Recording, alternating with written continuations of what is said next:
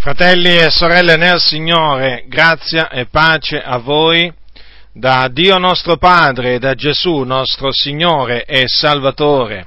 Aprite la vostra Bibbia al capitolo 12 di prima, di prima Corinzi, cioè della prima epistola di Paolo ai santi di Corinto.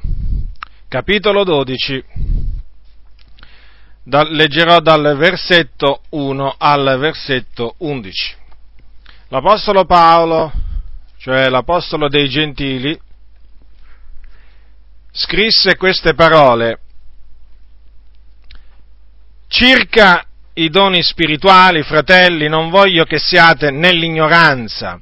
Voi sapete che quando eravate gentili eravate trascinati dietro agli idoli muti, secondo che vi si menava Perciò vi fa sapere che nessuno, parlando per lo Spirito di Dio, dice Gesù è anatema. E nessuno può dire Gesù è il Signore se non per lo Spirito Santo. Or vi è diversità di doni, ma v'è un medesimo Spirito.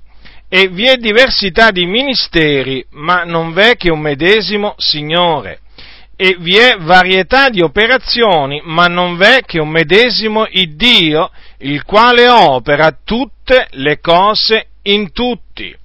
Ora ciascuno è data la manifestazione dello Spirito per l'utile comune. Infatti, a uno è data mediante lo Spirito parola di sapienza, a un altro parola di conoscenza, secondo il medesimo spirito, a un altro fede, mediante il medesimo spirito, a un altro doni di guarigioni, per mezzo del medesimo spirito, a un altro potenza d'operare miracoli, a un altro profezia, a un altro il discernimento degli spiriti, a un altro diversità di lingue e ad un altro la interpretazione delle lingue. Ma tutte queste cose le opera quell'uno e medesimo Spirito, distribuendo i suoi doni a ciascuno in particolare come egli vuole. Ora l'Apostolo Paolo non voleva che i santi di Corinto fossero nell'ignoranza circa i doni spirituali. L'Apostolo Paolo diverse volte nelle sue epistole dice ai santi che non vuole che essi siano nell'ignoranza. Per esempio lo dice anche ai, ai santi di Tessalonica quando gli dice, quando gli dice al capitolo primo, capitolo primo, versetto 4, versetto 13, o fratelli non vogliamo che siate in ignoranza circa quelli che dormono, affinché non siate contristati come gli altri che non hanno speranza, vedete? Ma non è, eh, ne, potrei citarvi altri, altri esempi simili, simili a questi. L'Apostolo Paolo si preoccupava di, eh, di eh, far conoscere le cose ai fratelli, cioè naturalmente le cose che erano per l'utilità comune, per l'edificazione della Chiesa. L'Apostolo Paolo non nascondeva la verità ai fratelli, eh, lui la trasmetteva, la faceva conoscere, quello che il Signore gli aveva eh, rivelato, lui lo trasmetteva ai santi e glielo trasmetteva affinché i santi non fossero, non fossero nell'ignoranza. Vedete, eh, l'ignoranza è una brutta cosa. Eh, dice, eh, dice il, pro, il, profeta, il Signore disse tramite il profeta, il mio popolo perisce per mancanza di conoscenza. Vedete, non conoscere qualche cosa porta sempre delle nefaste eh, delle nefaste conseguenze. Quando non si conosce una parte del consiglio di Dio, vi posso assicurare che quella ignoranza ha delle conseguenze negative sulla vita del credente e naturalmente di conseguenza sulla vita della comunità se eh, quel credente naturalmente eh, non conosce quella cosa assieme a tutti gli altri membri di quella, di quella comunità. Ora, l'Apostolo Paolo in questo caso dice che non voleva ehm, non voleva che i santi di Corinto fossero nell'ignoranza circa i doni spirituali. Quale ignoranza eh, si riferiva? Eh, eh, l'ignoranza, cioè l'apostolo, l'apostolo, Paolo non voleva che i, ehm, che i credenti di Corinto ignorassero quale fosse eh, l'uso dei doni, eh, il corretto uso dei doni dello Spirito Santo. Perché? Perché i santi della Chiesa di Corinto erano a conoscenza eh, dei, doni, dei, doni, dei, doni, spirituali o doni dello Spirito Santo. Infatti, non solo erano a conoscenza, ma non, mh, mm, li avevano, perché l'Apostolo Paolo ai, eh, all'inizio della sua, della sua epistola, di questa stessa epistola, dice dal versetto 4, capitolo 1, versetto 4, io rendo del continuo grazie all'Iddio mio per voi della grazia di Dio che vi è stata data in Cristo Gesù, perché in Lui siete stati arricchiti in ogni cosa, in ogni dono di parola e in ogni conoscenza, essendo stata la testimonianza di Cristo confermata tra voi in guisa che non difettate d'alcun dono, mentre aspettate la manifestazione del Signore nostro Gesù Cristo. Vedete quindi, i santi di Corinto non difettavano, non difettavano d'alcun dono, quindi eh, loro sapevano delle l'esistenza dei doni spirituali. Ma comunque l'Apostolo Paolo scrisse loro queste, queste parole, perché come vedremo poi eh, più in seguito, eh, affinché loro eh, sapessero quale fosse, quale fosse il, corretto, il, corretto, uso che si doveva fare dei doni, dei doni, dei doni spirituali, affinché appunto non ci fossero degli, eh, degli abusi nel, nell'uso dei doni, dei doni spirituali. Ora, quando è che i santi di Corinto erano venuti a conoscenza dell'esistenza dei doni spirituali? Quando eh, erano stati appunto evangelizzati dall'Apostolo Paolo, perché era stato l'Apostolo Paolo che aveva loro predicato l'Evangelo, eh, era stato lui a generarli in Cristo Gesù eh, mediante l'Evangelo, e eh, leggiamo nel capitolo 18 eh, del, degli, Atti degli, Apostoli, negli Atti degli Apostoli che lui rimase a Corinto un anno un anno e sei mesi insegnando fra loro la parola di Dio. E fu in quel periodo che Naturalmente fu durante sua, il suo soggiorno a Corinto, che, eh, il suo primo soggiorno a Corinto, che, il, ehm, che i, credenti di Corinto vennero a conoscenza dei doni, eh, dei doni spirituali, eh, perché appunto li, ehm, eh, peraltro li, li, ricevettero, li ricevettero i doni, i, doni, i doni spirituali. Quindi, eh, l'Apostolo Paolo si curava appunto di eh, far conoscere ai santi eh, naturalmente non solo ai santi di Corinto, eh, questo lo ribadisco perché quantunque eh, questa esposizione ehm, sui doni dello Spirito Santo è trascritta nel, nell'epistola di Paolo ai Corinzi, è chiaro che, e magari non, non, è trascritta, che vi posso dire, nell'epistola eh, ai Colossesi o, o in, in, all'epistola ai Filippesi, comunque sia, è chiaro che l'Apostolo Paolo, quello che insegnava ai santi di Corinto, o quello che insegnò ai, ai, ai Corinzi tramite, eh, a voce o eh, tramite, tramite un'epistola lo insegnava dovunque lui si recava, in qualsiasi chiesa, presso qualsiasi chiesa lui si recava, naturalmente lui li ammaestrava eh, insegnando loro le medesime, le medesime, cose. Ora, quindi l'Apostolo Paolo non voleva che i santi eh, ignorassero l'esistenza eh, dei doni, dei, doni, spirituali, infatti come abbiamo visto fu, a, fu, quando lui predicò loro l'Evangelo, che i santi vennero a conoscenza dell'esistenza dei doni spirituali, e non voleva neppure che eh, i santi ignorassero appunto il, il, corretto uso e impiego dei doni, dei doni spirituali. E questo è il, stesso, è il mio stesso sentimento, anch'io non voglio, fratelli, che siate nell'ignoranza. Eh, nell'ignoranza di ambedue, di ambedue le cose. Quindi, vi parlerò appunto dei, eh, vi rivolgerò un insegnamento che riguarda i doni, i doni spirituali. Primo, prima di tutto, affinché quei credenti che eh, non sanno dell'esistenza di questi, eh, di questi doni, vengono appunto alla conoscenza della loro, della loro, esistenza. Come voi direte, ci sono credenti che non sanno che, che, non sanno che esistono i doni spirituali e che, di che cosa c'è da meravigliarsi? tanti credenti purtroppo cibandosi solo del, del sermone domenicale non, vengono, non sanno dell'esistenza di doni spirituali perché il loro pastore o il loro anziano non gliene parla mai o perché, in molti casi perché, perché non ci crede nell'esistenza diciamo, attuale, eh, nella manifestazione di questi, eh, di questi doni oggi. E quindi il credente, eh, naturalmente, eh, eh, anche per colpa sua naturalmente, perché non va a investigare le scritture, non medita le sacre scritture, vive nell'ignoranza, vive nell'ignoranza, non sa, non sa che esistono i doni spirituali.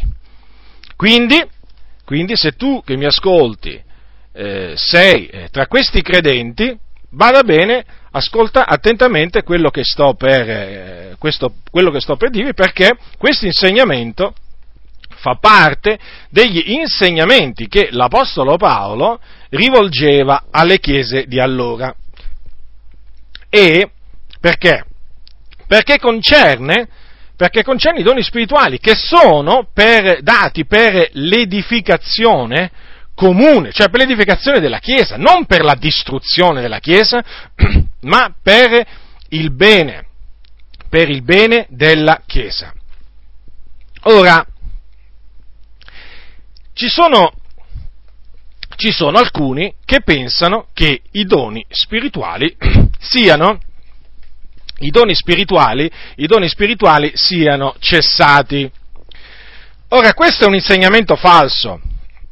È un insegnamento falso perché se il sentimento dello spirito, se il sentimento dello spirito, se il sentimento dello spirito eh, in quel tempo, ai giorni degli apostoli, era, eh, era quello di, edifica- di distribuire i doni, i suoi doni, eh, per l'edificazione della Chiesa, non si capisce perché il sentimento dello Spirito dovrebbe essere cambiato oggi, cioè per quale ragione, per quale ragione lo, lo, lo Spirito Santo eh, non, dovrebbe più, non dovrebbe più distribuire i suoi doni?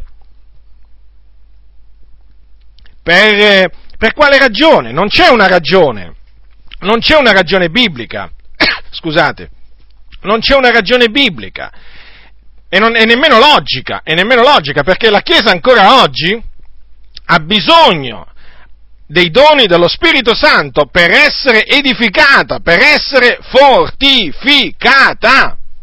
I credenti hanno bisogno dei doni dello Spirito Santo affinché siano fortificati nell'uomo interiore, perché i doni dello Spirito Santo fortificano il credente nella fede, non lo indeboliscono, ma lo fortificano. Ora, è chiaro dunque che nessuno può dimostrare che lo Spirito Santo ha cambiato idea, perché lo Spirito Santo ancora oggi si prefigge di edificare la Chiesa, è stato mandato per edificare la Chiesa, lo Spirito Santo, e come la edifica la Chiesa lo Spirito Santo? Tramite appunto distribuendo i suoi, i suoi doni. Naturalmente, eh, se, come, come, egli, come, egli, vuole. Eh, questo, questo, è evidente, non è che lo Spirito Santo li distribuisce i doni come noi, come noi vogliamo, ma comunque questo non significa naturalmente che noi non dobbiamo, non dobbiamo esercitare la nostra volontà per, per, desiderarli. Quindi questo insegnamento innanzitutto è per, eh, per quei credenti, cioè si prefigge, si prefigge di eh, portare alla conoscenza di quei credenti che sono ignoranti di questa parte del Consiglio di Dio, appunto, eh, a portare alla loro conoscenza dell'esistenza di questi doni spirituali, chiamati anche potenze del mondo a venire. E fare loro capire, fare loro capire che tutti coloro, tutti coloro che insegnano che i doni hanno cessato di esistere con la morte degli apostoli, mentono contro la verità, perché lo Spirito Santo ha continuato a distribuire i, doni, i suoi doni fino a questo presente giorno. Fino a questo presente giorno. Per cui vi metto in guardia, vi metto in guardia da tutti coloro, da tutti quei pastori, teologi, da tutti quei predicatori che con i loro sofismi, con i loro ragionamenti, tendono sempre, tendono sempre a rilegare i doni dello Spirito Santo o la manifestazione dello Spirito, così come la troviamo scritta negli Atti degli Apostoli o anche nelle Epistole, al primo secolo d.C. Dopodiché, quindi, dopo la morte degli Apostoli, ha cessato di essere. Vi metto in guardia da questi predicatori, che, diciamo, pastori, che appartengono alle più svariate denominazioni, chiese battiste, chiese presbiteriane, chiese riformate, chiese dei fratelli. Guardate, ve ne potrei citare veramente molte molte altre sappiate che costoro, che in sé, coloro che insegnano che i doni dello Spirito Santo sono cessati, mentono contro la verità e in questa maniera contristano lo Spirito Santo, perché lo Spirito Santo è verità. Guardatevi da loro, perché con questo loro insegnamento hanno annullato una parte del consiglio di Dio. E per questo renderanno conto in quel giorno al Signore.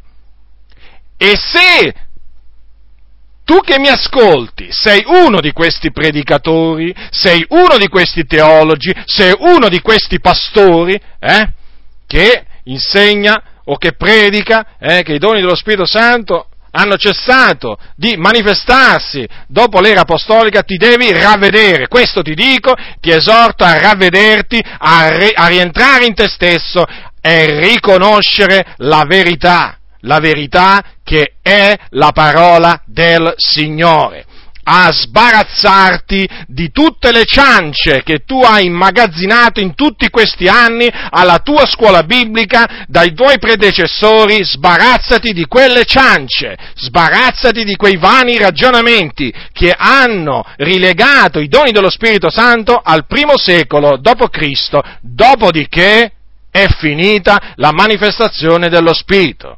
Te lo ripeto, ravvediti, riconosci la verità e rigetta quelle ciance che ti sono state insegnate, perché sono ciance. Non vengono dal Signore quelle cose che ti sono state dette.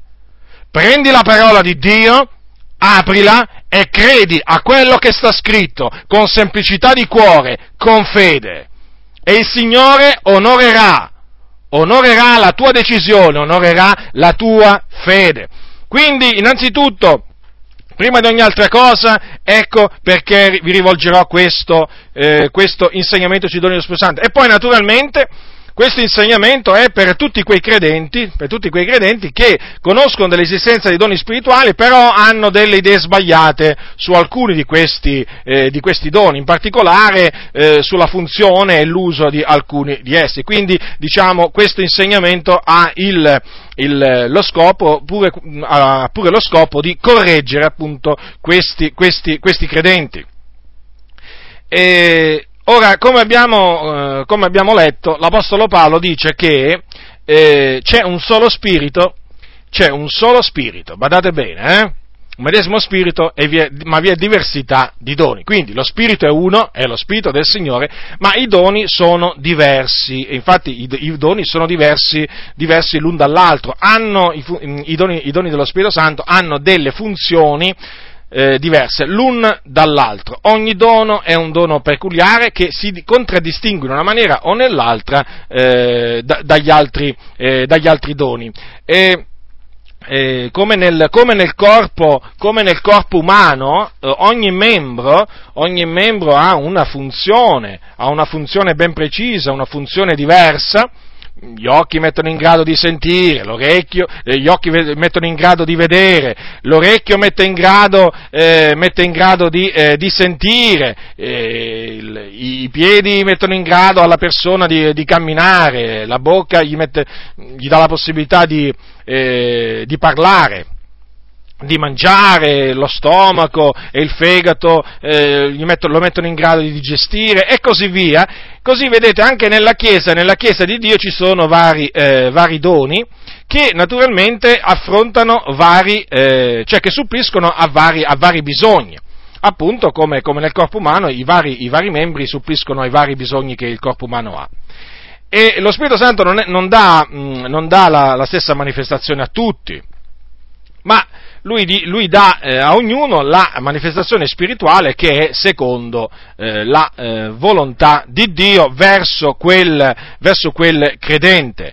Eh, naturalmente la volontà di Dio non esclude la volontà dell'uomo, ecco perché, ecco perché l'Apostolo Paolo esorta, ci esorta a desiderare ardentemente i doni maggiori, oh, li dobbiamo desiderare ardentemente, nel nostro cuore ci deve essere un desiderio intenso di ricevere da Dio i doni spirituali perché appunto, lo ripeto, sono dati, sono dati, per il bene comune. Dice anche in un altro posto l'Apostolo Paolo, di, eh, perché siete bramosi dei doni, dei doni spirituali, cercate di abbondarne per l'edificazione della Chiesa, proprio perché i doni spirituali hanno veramente il solo e unico scopo, quello di edificare la Chiesa e quindi di dare la gloria a Cristo Gesù.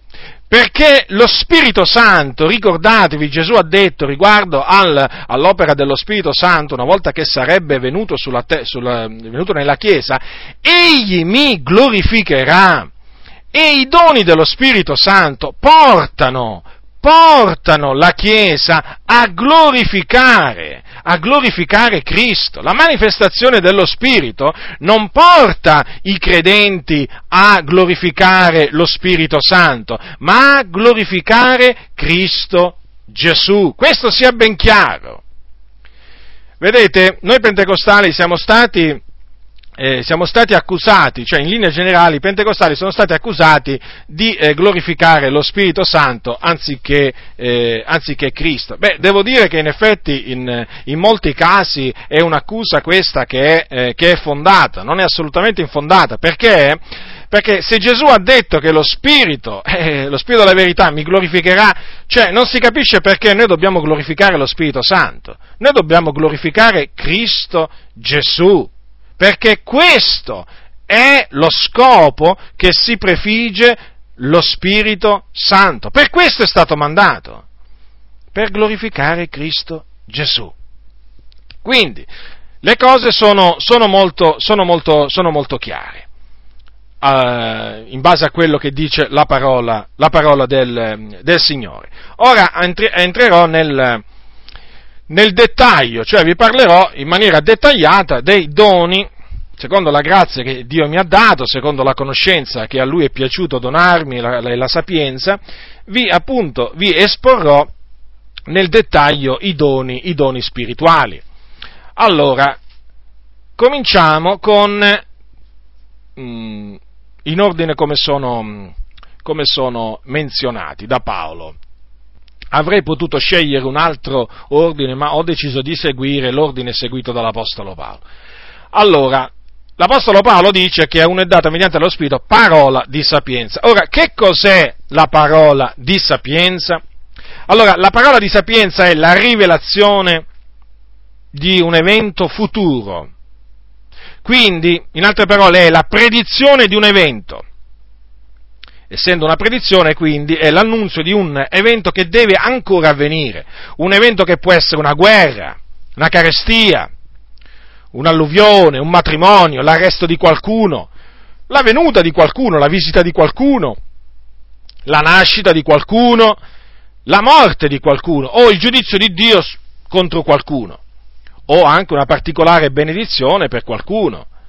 Eh, per esempio può anche, può anche, consistere anche in una rivelazione, per esempio, eh, della, della, salvezza di qualcuno, cioè il Signore fa sapere che quella determinata persona sarà un giorno salvata o che quella determinata persona sarà guarita se il Signore ha deciso di guarirlo e quindi rivela eh, in anticipo eh, la, sua, la sua guarigione. Va detto però che la parola di sapienza, badate bene, è chiamata parola di sapienza e non sapienza. Non è il dono della sapienza, perché alcuni quando parlano dei doni dello Spirito Santo creano persino confusione ne, proprio nel, nel menzionarli, non li menzionano correttamente, è una parola di sapienza, non è il dono della sapienza. Lo ribadisco questo? Ecco, quindi la parola di sapienza eh, si esprime non solo nella predizione di eventi futuri, ma si manifesta anche nel, eh, nel, in tutti quei eh, comandi divini eh, o diciamo eh, istruzioni divine che naturalmente coopereranno o faranno sì che quegli eventi futuri eh, si, eh, si adempiranno o si svilupperanno. Infatti dopo vedremo, vi farò degli esempi con la sacra, con la sacra eh, scrittura. Ora, la parola di sapienza può essere ricevuta tramite una visione, un sogno o anche tramite una voce audibile, naturalmente la voce del Signore, eh? sia chiaro questo. Questo perché eh, la sacra scrittura insegna che Dio parla, Dio parla in queste maniere. A proposito, Dio parla ancora oggi.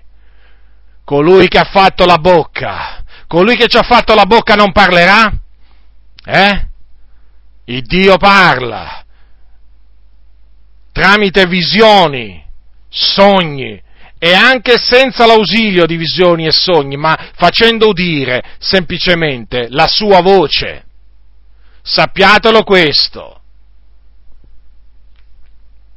Ora, adesso vedremo alcuni esempi biblici di parola di sapienza. Allora fu tramite una parola di sapienza che, il, che, che, il, che Noè fu avvertito, fu avvertito del, diluvio, eh, del diluvio universale che il Signore aveva deciso di mandare sul mondo per castigare il mondo degli empi. Leggiamo al capitolo 6, al capitolo 6 della Genesi, allora, eh, dal versetto 1, leggerò dal versetto 11 al versetto 21. 21. Allora, Ora la terra era corrotta davanti a Dio, la terra era ripiena di violenza e Dio guardò la terra ed ecco era corrotta, poiché ogni carne aveva corrotto la sua via sulla terra. E Dio disse a Noè, nei miei decreti la fine d'ogni carne è giunta, poiché la terra per opera degli uomini è piena di violenza. Ecco, io li distruggerò insieme con la terra. Fatti un'arca di legno di gofer, falla stanze e spalmala di pece di dentro e di fuori. Ed ecco come la dovrai fare. La lunghezza dell'arca sarà di 300 cubiti, la larghezza di 50 cubiti e l'altezza di 30 cubiti. Farai all'arca una finestra in alto e le darai una, la dimensione di un cubito. Metterai la porta da un lato e farai l'arca a tre piani, uno da basso, un secondo e un terzo piano. Ed ecco, io sto per far venire il diluvio delle acque sulla terra per distruggere di sotto i cieli ogni carne in cui alito di vita, tutto quello che sopra la terra morrà morrà. Ma io stabilirò il mio patto con te, tu entrerai nell'arca, tu e i tuoi figlioli, la tua moglie e le mogli dei tuoi figlioli con te. E di tutto ciò che vive, d'ogni carne, fanno entrare nell'arca due d'ogni specie, per conservarle in vita con te e siano maschio e femmina, degli uccelli secondo le loro specie, del bestiame secondo le sue specie e di tutti i rettili della terra secondo le loro specie. Due d'ogni specie verranno a te, perché tu li conservi in vita e tu prenditi d'ogni cibo che si mangia e fattene provvista perché serva di nutrimento a te e a loro.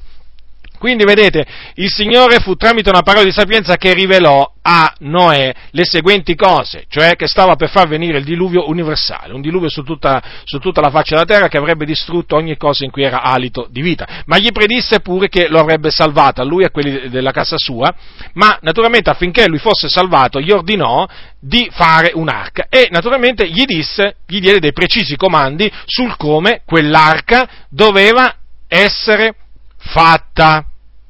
Quindi vedete, in questo caso vediamo la predizione di un evento futuro e anche la rivelazione, la rivelazione di, di, di, determinati comandi che sarebbero serviti eh, a Noè per, ehm, dopo, una volta che li avrebbe attuati, eh, avrebbero naturalmente eh, cooperato alla sua, alla sua, salvezza. Infatti noi sappiamo che fu così, perché Noè fece tutto quello che il Signore gli aveva comandato, costruì l'arca e poi eh, fece entrare, eh, fece entrare eh, i, suoi, i, suoi, familiari eh, e, e, il Signore gli mandò gli animali e poi lo rinchiuse dentro, dentro, l'arca e una volta che lo chiuse dentro il Signore mandò il diluvio sulla faccia della terra e avvenne appunto quello che Dio aveva, aveva detto a Noè, cioè che non, mh, tutti furono, tu, tutti quegli animali, tutto ciò in cui era un alito di vita, eh, fu sterminato e solo Noè appunto con eh, la sua moglie e i suoi figli e le mogli dei suoi figli furono risparmiati, scamparono. Quindi vedete, eh, fu avvertito di cose che non si vedevano ancora, ebbe una parola di, eh, di sapienza Noè. eh, fu una parola di sapienza che il profeta Samuele venne a, eh, venne a sapere che il giorno dopo eh, Dio gli avrebbe mandato un uomo dalla terra di Beniamino che lui aveva scelto, ehm, che lui aveva stabilito come eh, per regnare sopra, sopra Israele. Leggia, le prendete primo Samuele capitolo 9 versetto 15, dal versetto 15. Allora, primo Samuele, primo Samuele, eh, primo Samuele 9, allora, dal versetto 15. Ora, un giorno prima dell'arrivo di Saul, l'Eterno aveva avvertito Samuele dicendo, domani a quest'ora ti manderò un uomo del paese di Beniamino, e tu l'ungerai come capo del mio popolo di Israele. Egli salverà il mio popolo dalle mani dei Filistei, poiché io ho rivolto lo sguardo verso il mio popolo perché il suo grido è giunto fino a me. Ora, voi sapete, eh, voi sapete che il popolo aveva, aveva chiesto un re, e il Signore, e il Signore gli diede quello che avevano chiesto, gli diede un re e lo, lo prese dalla tribù di Beniamino, il suo nome era Saul.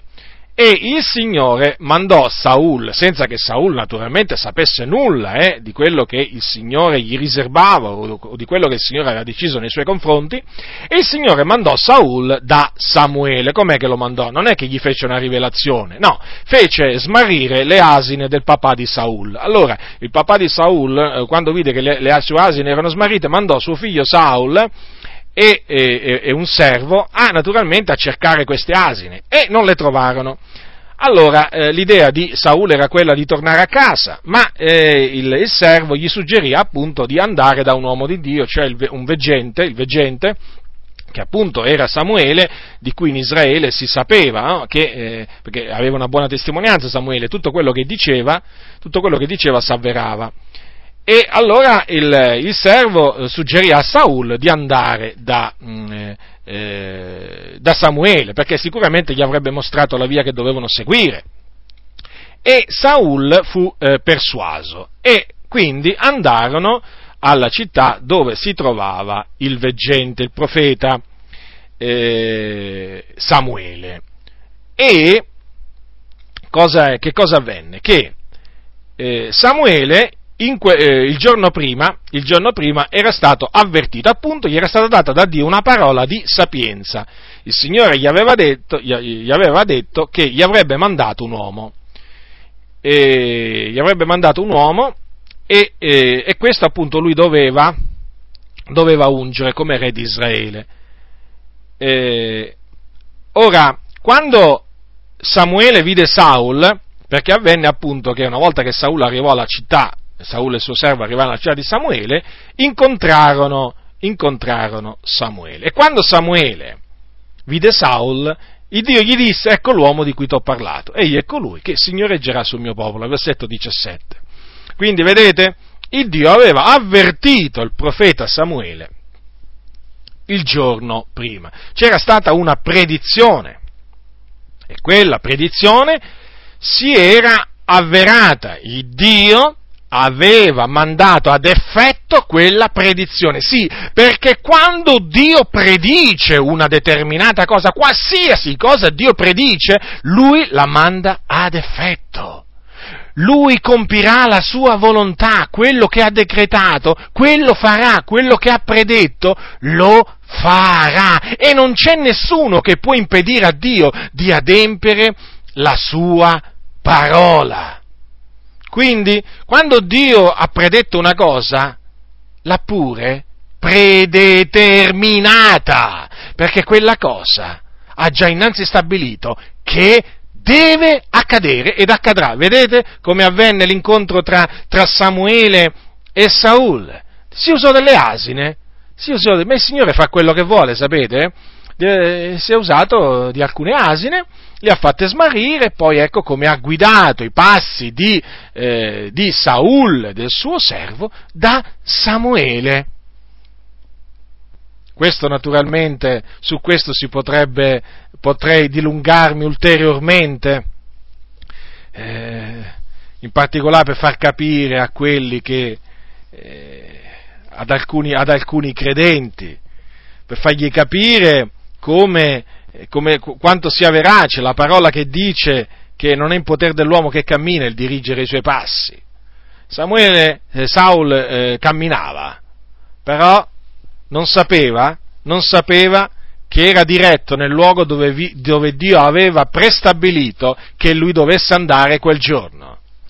E guardate, guardate che le stesse cose, la stessa cosa è avvenuta nella nostra vita che, tante volte senza che noi sapessimo alcunché, cioè Dio ha guidato i nostri passi a nostra insaputa mediante gli eventi più strani, i più inverosimili talvolta, per guidarci dove Dio aveva decretato che noi andassimo, o affinché noi incontrassimo quella persona o quell'altra persona, il Dio fa tutto quello che vuole, quello che Lui ha decretato, quello fa. Quello fa senza che noi talvolta eh, sappiamo quello che Lui farà. Dio è grande, le nostre vie dipendono dal Signore. Ora, eh, fu tramite una parola di sapienza che il Signore diede sempre al profeta eh, Samuele che eh, Saul venne a sapere quello che gli sarebbe poi avvenuto in uno stesso giorno, cioè nel giorno che eh, lasciò eh, Samuele. Loro, eh, voi sapete che Saul stette con, con Samuele, e poi naturalmente eh, Samuele congedò, eh, congedò, Saul. Al capitolo 10 di primo, Samuele, di primo Samuele ora c'è scritto, c'è scritto dal versetto 2 un'altra parola di sapienza, che questa volta appunto Samuele il profeta diede a Saul e gli, gli predisse le cose che gli sarebbero avvenute in quello stesso giorno. Ascoltate attentamente. Capitolo 10 di 1 Samuele, da versetto 2. Oggi, quando tu sarai partito da me, troverai due uomini presso al sepolcro di Rachele ai confini di Beniamino a Zelza, i quali ti diranno, le asine delle quali andavi in cerca sono trovate, ed ecco tuo padre non è più in pensiero per le asine, ma è in pena per voi e va dicendo che farò io riguardo al mio figliolo? E quando sarai passato più innanzi e sarai giunto alla quercia di Tabore, ti incontrerai con tre uomini che salgono ad adorare Dio a Betel, portando l'uno tre capretti, l'altro tre pani e il terzo un otro di vino. Essi ti saluteranno e ti daranno due pani che riceverai dalla loro mano. Poi arriverai a Ghibea, Elohim, dov'è la guarnigione dei Filistei, e avverrà che entrando in città incontrerai una schiera di profeti che scenderanno dall'alto luogo preceduti da salteri, da timpani, da flauti, da cetre e che profeteranno. E lo Spirito dell'Eterno ti investirà e tu profeterai con loro e sarai mutato in un altro uomo e quando questi segni ti saranno avvenuti, fa quello che avrai occasione di fare, poiché Dio è teco. Poi scenderai prima di me a Gilgal, ed ecco io scenderò verso te per offrire olocausti e sacrifici di azione di grazie. Tu aspetterai sette giorni finché io giunga da te e ti faccia sapere quello che devi fare. E non appena egli ebbe voltato le spalle per partirsi da Samuele, Dio gli mutò il cuore e tutti quei segni si verificarono in quel medesimo giorno. Avete notato? Quindi Samuele gli predisse proprio delle cose molto precise, ma molto precise. E tutte quelle cose che lui gli predisse, appunto, costituivano una parola di sapienza. Naturalmente, parola di sapienza che si verificò. Naturalmente non può essere altrimenti, perché quello che Dio, quello che Dio predice, tramite i suoi servi, o comunque a chiunque eh, può anche non essere un, un, profeta, colui a quale il Signore dà una parola di sapienza, ebbene, ogni qualvolta Dio dà una parola di sapienza, fa una predizione, quella, lo ripeto, la manda ad effetto, perché è la sua parola, non può tornare a vuoto, non può cadere a terra, perché è la parola dell'Iddio vivente, di colui che non può mentire. Ora, c'è un altro esempio nell'Antico Testamento che, che voglio prendere, è quello del profeta Aia, lo Scilonita. Primo re, prendete il libro del primo re, capitolo 11, primo re, capitolo 11, versetto 29. Questi esempi servono appunto a capire in che cosa consiste la parola di sapienza. Ora, eh, parliamo degli antefatti, vi parlerò brevemente degli antefatti, così almeno abbiate, abbiate chiaro eh, quello che sto per leggere. Ora, voi sapete che Salomone fu un re molto, molto ricco e anche molto saggio, il Dio gli diede grandi ricchezze e grande, e grande sapienza, però verso la fine dei, della sua vita egli eh, si sviò dal Signore e eh, si mise a seguire le divinità pagane. E, e, questo naturalmente fece indignare il Signore, fece arrabbiare Dio, perché appunto il cuore di, eh, il cuore di Salomone si era proprio allontanato dal, dal, dal, dal, Signore, il quale peraltro gli era apparso due volte. E che cosa è avvenuto? È avvenuto che il Signore eh, parlò a Salomone, dopo che lui appunto si sviò, e gli predisse appunto il, il, il suo giudizio. E questo suo stesso, questo giudizio lo predisse anche a, eh, tramite il profeta Aia di Scilo e lo predisse a Geroboamo, che era appunto servo di Salomone. Allora questo giudizio, questo, eh, questo giudizio in che cosa consisteva? Cioè che il Signore aveva deciso per punire Salomone di eh, prendere eh, dieci delle sue, dieci, dieci tribù, eh, dieci tribù e mm, le, le, tribù erano dodici, le tribù di Israele, prendere dieci tribù e darle al servo Geroboamo, mentre due le avrebbe lasciate alla casa di Davide, eh, al, al, figlio di, eh, di Salomone, che era Roboamo. Allora, ecco il, ecco il profeta Aia eh, di Scilo che cosa disse, mm, che cosa disse a Geroboamo, eh, che cosa gli predisse. Eh, allora è scritto al capitolo 11 dal versetto 29, in quel tempo avvenne che Geroboamo, essendo uscito di Gerusalemme, si imbatté per istrada nel profeta Aia di Scilo, che portava un mantello nuovo, ed erano loro due soli nella campagna. Aia prese il mantello nuovo che aveva addosso, lo stracciò in dodici pezzi e disse a Geroboamo, prendine per te dieci pezzi, perché l'Eterno, l'Iddio di Israele, dice così, ecco io strappo questo regno dalle mani di Salomone e te ne darò dieci tribù, ma gli resterà una tribù per amore di Davide mio servo e per amore di Gerusalemme, della città che ho scelto fra tutte le tribù di Israele.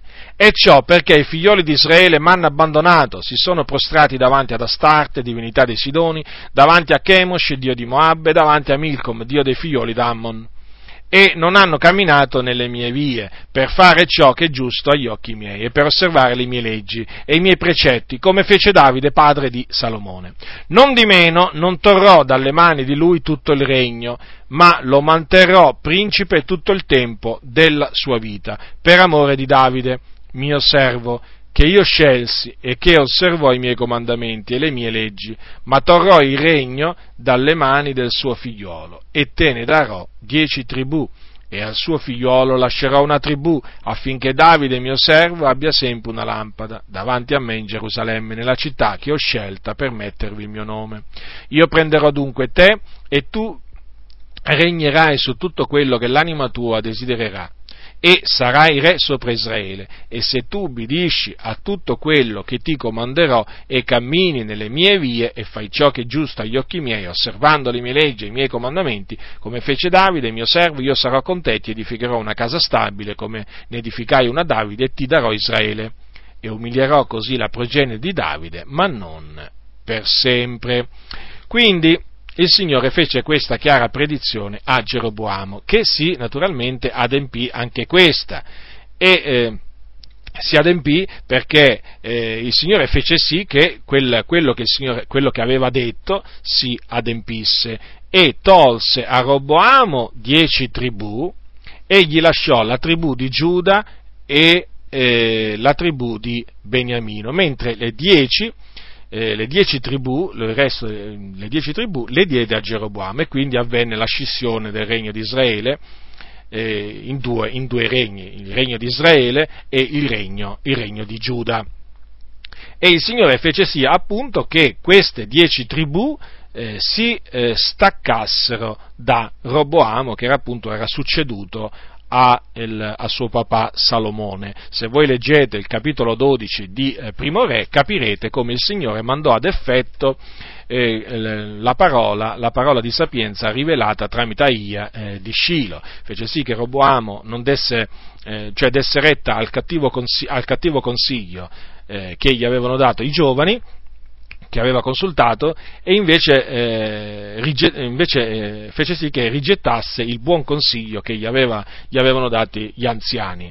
E, ma tutto questo era diretto dal Signore affinché, voi leggete il versetto 15 del capitolo 12, ehm, eh, affinché la parola, si adempisse la parola da lui detta per mezzo di Aia di Scilo a Geroboamo, figliolo di Nebat. E così appunto si verificò, si adempì quello che il Signore aveva detto tramite questo profeta ancora una volta una parola di sapienza rivelata in, ancora una volta ad un profeta che si adempì.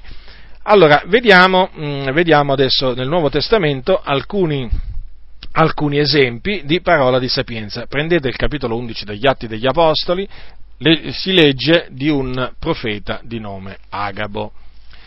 Allora, il capitolo 11 degli Atti degli Apostoli, eh, siamo a, ad Antiochia, ad Antiochia eh, la città dove per la prima volta i discepoli furono chiamati cristiani, eh, poco, tempo dopo, eh, poco tempo dopo, che eh, eh, diciamo, si era venuta a creare questa, questa grande comunità ad, a, ad Antiochia, allora al capitolo 11, versetto 27 c'è scritto Ora, in quei giorni scesero dei profeti da Gerusalemme ad Antiochia, e uno di loro, chiamato per nome Agabo, levatosi, predisse per lo Spirito che ci sarebbe stata una grande carestia per tutta la terra, ed essa ci fu sotto Claudio.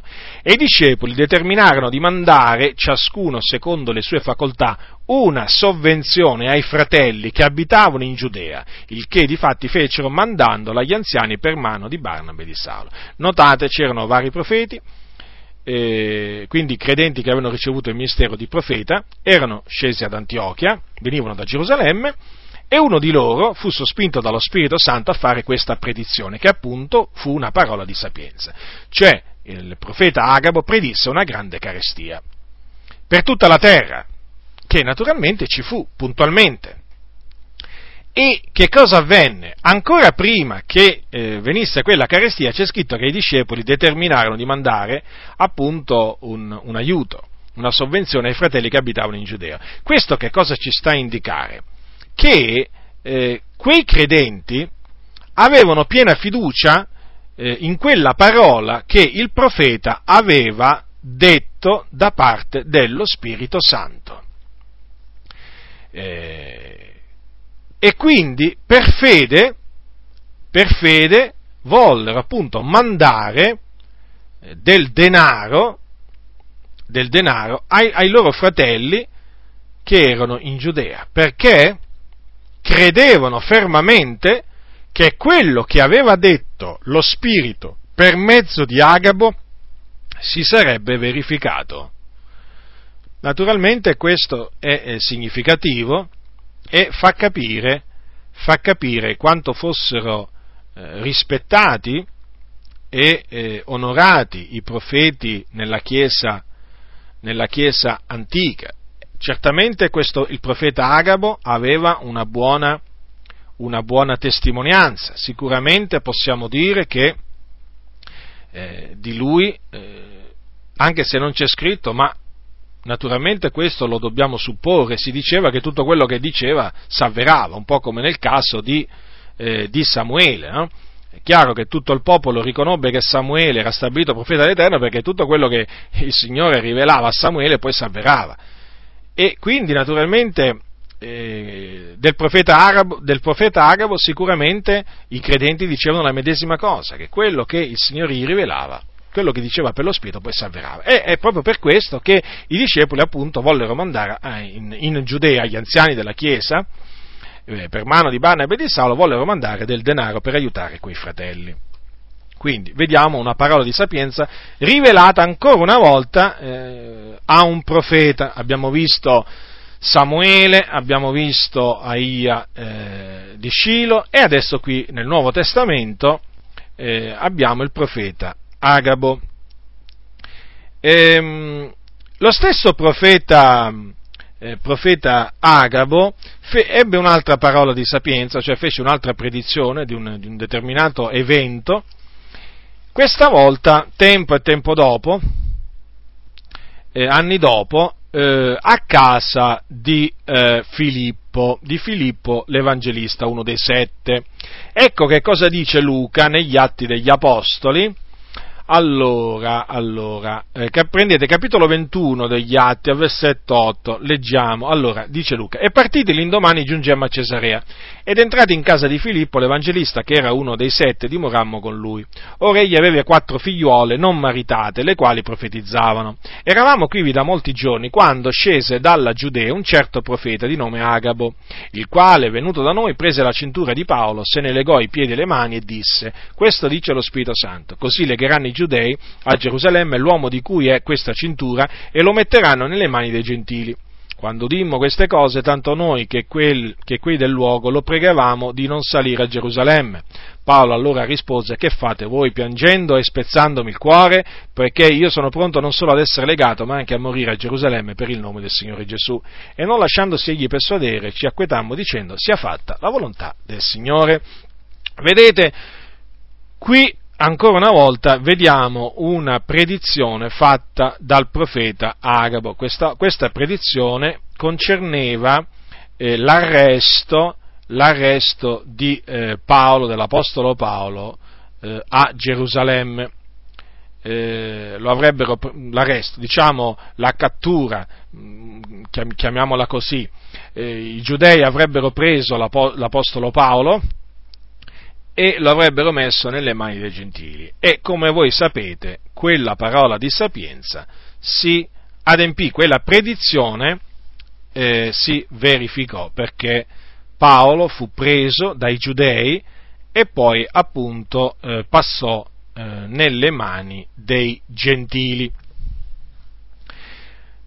Allora, un altro esempio di parola di eh, sapienza l'abbiamo in quello che avvenne o in quello che il Signore fece eh, sapere a Filippo, Filippo l'Evangelista. Prendiamo il capitolo 8, sempre degli Atti degli Apostoli, al versetto, al versetto 26, al versetto 26. Allora, Ora un angelo del Signore parlò a Filippo dicendo, levati e vattene dalla parte di mezzodì, sulla via che scende da Gerusalemme a Gaza. Ella è una via deserta, ed egli levatosi andò. Ed ecco un etiopo, un eunuco ministro di Candace, regina degli Etiopi, il quale era sovrintendente di tutti i tesori di lei, era venuto a Gerusalemme per adorare stava tornandosene seduto sul suo carro e leggeva il profeta Isaia. E lo Spirito disse a Filippo, accostati e raggiungi codesto carro. Filippo accorse, l'udì che leggeva il profeta Isaia e disse, intendi tu le cose che leggi? Ed egli rispose, e come potrei intenderle se qualcuno non mi guida? E pregò Filippo che montasse e sedesse con lui. Ora il passo della scrittura che egli leggeva era questo. Egli è stato menato all'uccisione come una pecora e come un agnello che è muto dinanzi a colui che lo tossa, così egli non ha aperto la bocca.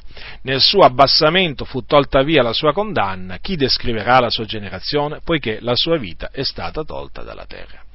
E l'eunuco, rivolto a Filippo, gli disse, di chi ti prego, dice questo profeta, di se stesso oppure d'un altro? E Filippo prese a parlare, cominciando da questo passo della scrittura, gli annunziò Gesù. E cammin facendo giunsero a una certa acqua, e l'eunuco disse, ecco dell'acqua, che impedisce che io sia battezzato? E Filippo disse, se tu credi con tutto il cuore è possibile.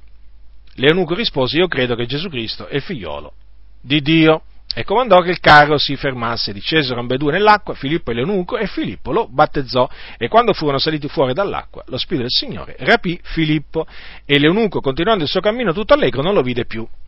Ora, notate che qui ci fu una parola di sapienza, perché un angelo del Signore comandò, diede un comando ben preciso a Filippo. Filippo era a Samaria, aveva evangelizzato a Samaria, molti si erano convertiti, ma a un certo punto il Dio siccome che aveva prestabilito di salvare eh, quell'uomo, quell'eunuco, ministro di Candace, eh, lo aveva preordinato a vita eterna e quindi eh, lui doveva credere, allora gli mandò Filippo per annunziargli Cristo.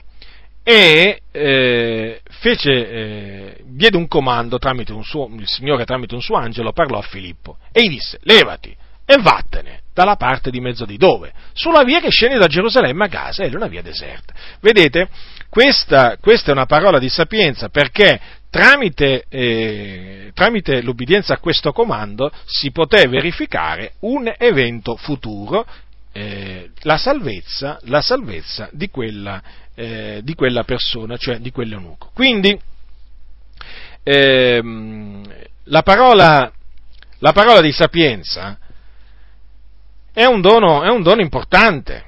È un dono importante perché il Signore tramite questo dono rivela una parte, rivela al credente una parte della sua sapienza rivelandogli qualcosa che avverrà nel futuro o comandandogli di fare qualche cosa affinché il suo piano poi si adempia. E badate che quando Dio fa questo, il credente, il credente che riceve una parola di sapienza, è estremamente consolato, fortificato, benedetto ed è veramente portato a glorificare il Signore, perché la parola viene da Dio. Il Signore, ricordatevi, è colui che molto tempo prima predice le cose, le cose che non sono, non sono avvenute. Molto tempo prima il Signore predice, è scritto nel, prendete Isaia. Isaia, capitolo 40, Isaia, capitolo 46, dice, che il Signore dice, annunzio la fine sino al principio, versetto 10, e molto tempo prima predico le cose non ancora avvenute. D'altronde il Signore è colui che chiama le cose che non sono come se fossero. E quando il Signore dà una parola di sapienza, avviene proprio questo, chiama le cose che non sono come se fossero. Predice cose tempo e tempo prima, cose che ancora non si vedono, non sono avvenute, ma egli questo lo può fare perché egli è l'onnipotente. Egli è l'onnipotente. Ora, vorrei, ehm, per terminare questo insegnamento sulla parola di sapienza, naturalmente vorrei mettervi in guardia da quelli che fanno false predizioni, perché voi sapete che eh, come anticamente in mezzo al popolo di Israele c'erano quelli che facevano false predizioni, che naturalmente puntualmente cadevano a terra perché erano false, quantunque usassero il nome del Signore, eh, per farle, naturalmente, però, siccome il Signore non aveva loro comandato a quei falsi profeti di dire quelle cose, eh, quelle cose che i profeti dicevano poi cadevano a terra, non si, non si adempivano. Ora, ci sono ancora oggi persone che in mezzo al popolo di Dio, eh, usando il nome del Signore, fanno false predizioni. Eh, quindi hanno delle, parole, delle, delle cosiddette parole di sapienza, o comunque dicono di aver avuto una parola di sapienza che in effetti non è una parola di sapienza, ma è una parola di follia, della loro follia, della, una parola che diciamo scaturisce dalla loro mente carnale, dalla loro feconda immaginazione, dal loro cuore pervertito, e eh, pensano naturalmente che quelle cose che loro dicono usandosi il nome del Signore, dicendo così parla l'Eterno, il Signore mi ha parlato, mi ha rivelato, avverrà questo, avverrà quest'altro. Loro pensano naturalmente nella presunzione, perché sono presuntuosi, arroganti, sono stolti, sono insensati, pensano che quella parola si adempirà, ma quella parola puntualmente non si adempie perché? Perché questi, questi eh, parlano per presunzione Ora voi direte, ma come facciamo a riconoscere quando uno, quando uno fa una falsa predizione, cioè quando quella parola che lui dice essere parola di sapienza non è una parola di sapienza, ma è una, una vana parola che questo si è inventato? Bene, noi troviamo scritto come, come possiamo accorgersene il Signore ci ha lasciato scritto pure questo, nella sua grande bontà. Prendete il capitolo 18 dei, del Deuteronomio, dal versetto 21. Ora, e se, e se tu dici in cuor tuo, come riconosceremo la parola che l'Eterno non ha detta? Quando il profeta parlerà in nome dell'Eterno e la cosa non succede e non si avvera, quella sarà una parola che l'Eterno non ha detta. Il profeta l'ha detta per presunzione, il profeta l'ha detta per presunzione, tu non lo temere. Quindi vedete, fratelli e sorelle, è una maniera molto semplice in cui si riconosce quando il profeta parla, ma eh, parla di suo senno, parla seguendo il suo spirito e non lo spirito del Signore. È una maniera molto semplice. Quando la cosa che lui predice non si avvera, state tranquilli proprio. Quella è una parola che il Signore non ha detta, perché il Signore non può predire una cosa che poi non si avvera. Non può, perché lui è il verace. Lui è il fedele, non è un uomo perché mentisca. Quindi, voi dovete essere sicuri di questo, che chiunque, chiunque venga a voi e vi dice, sai, il Signore mi ha rivelato che avverrà questo, avverrà quest'altro. Beh, voi dovete sapere questo, che se quella cosa non si adempie, eh, quella persona che ha usato il nome del Signore per predire quell'evento ha mentito, ha mentito per presunzione. E per questo, sappiate, e per questo, incorrerà nel giudizio di Dio se non si ravvede, perché è scritto non usare il nome dell'Eterno di Dio tuo in vano. Il Signore eh, a un profeta di nome Anania, eh, sotto l'Antico Testamento, ai giorni di Geremia, per avere fatto, eh, per, per avere fatto una falsa predizione usandosi il nome del Signore, lo fece morire a questo profeta. Eh, eh sì, c'è la morte, eh? Cioè sono degni di morte coloro che usano il nome del Signore per fare false predizioni. Lo leggete questo fatto eh, al capitolo 28 di Geremia. Si chiamava questo Anania.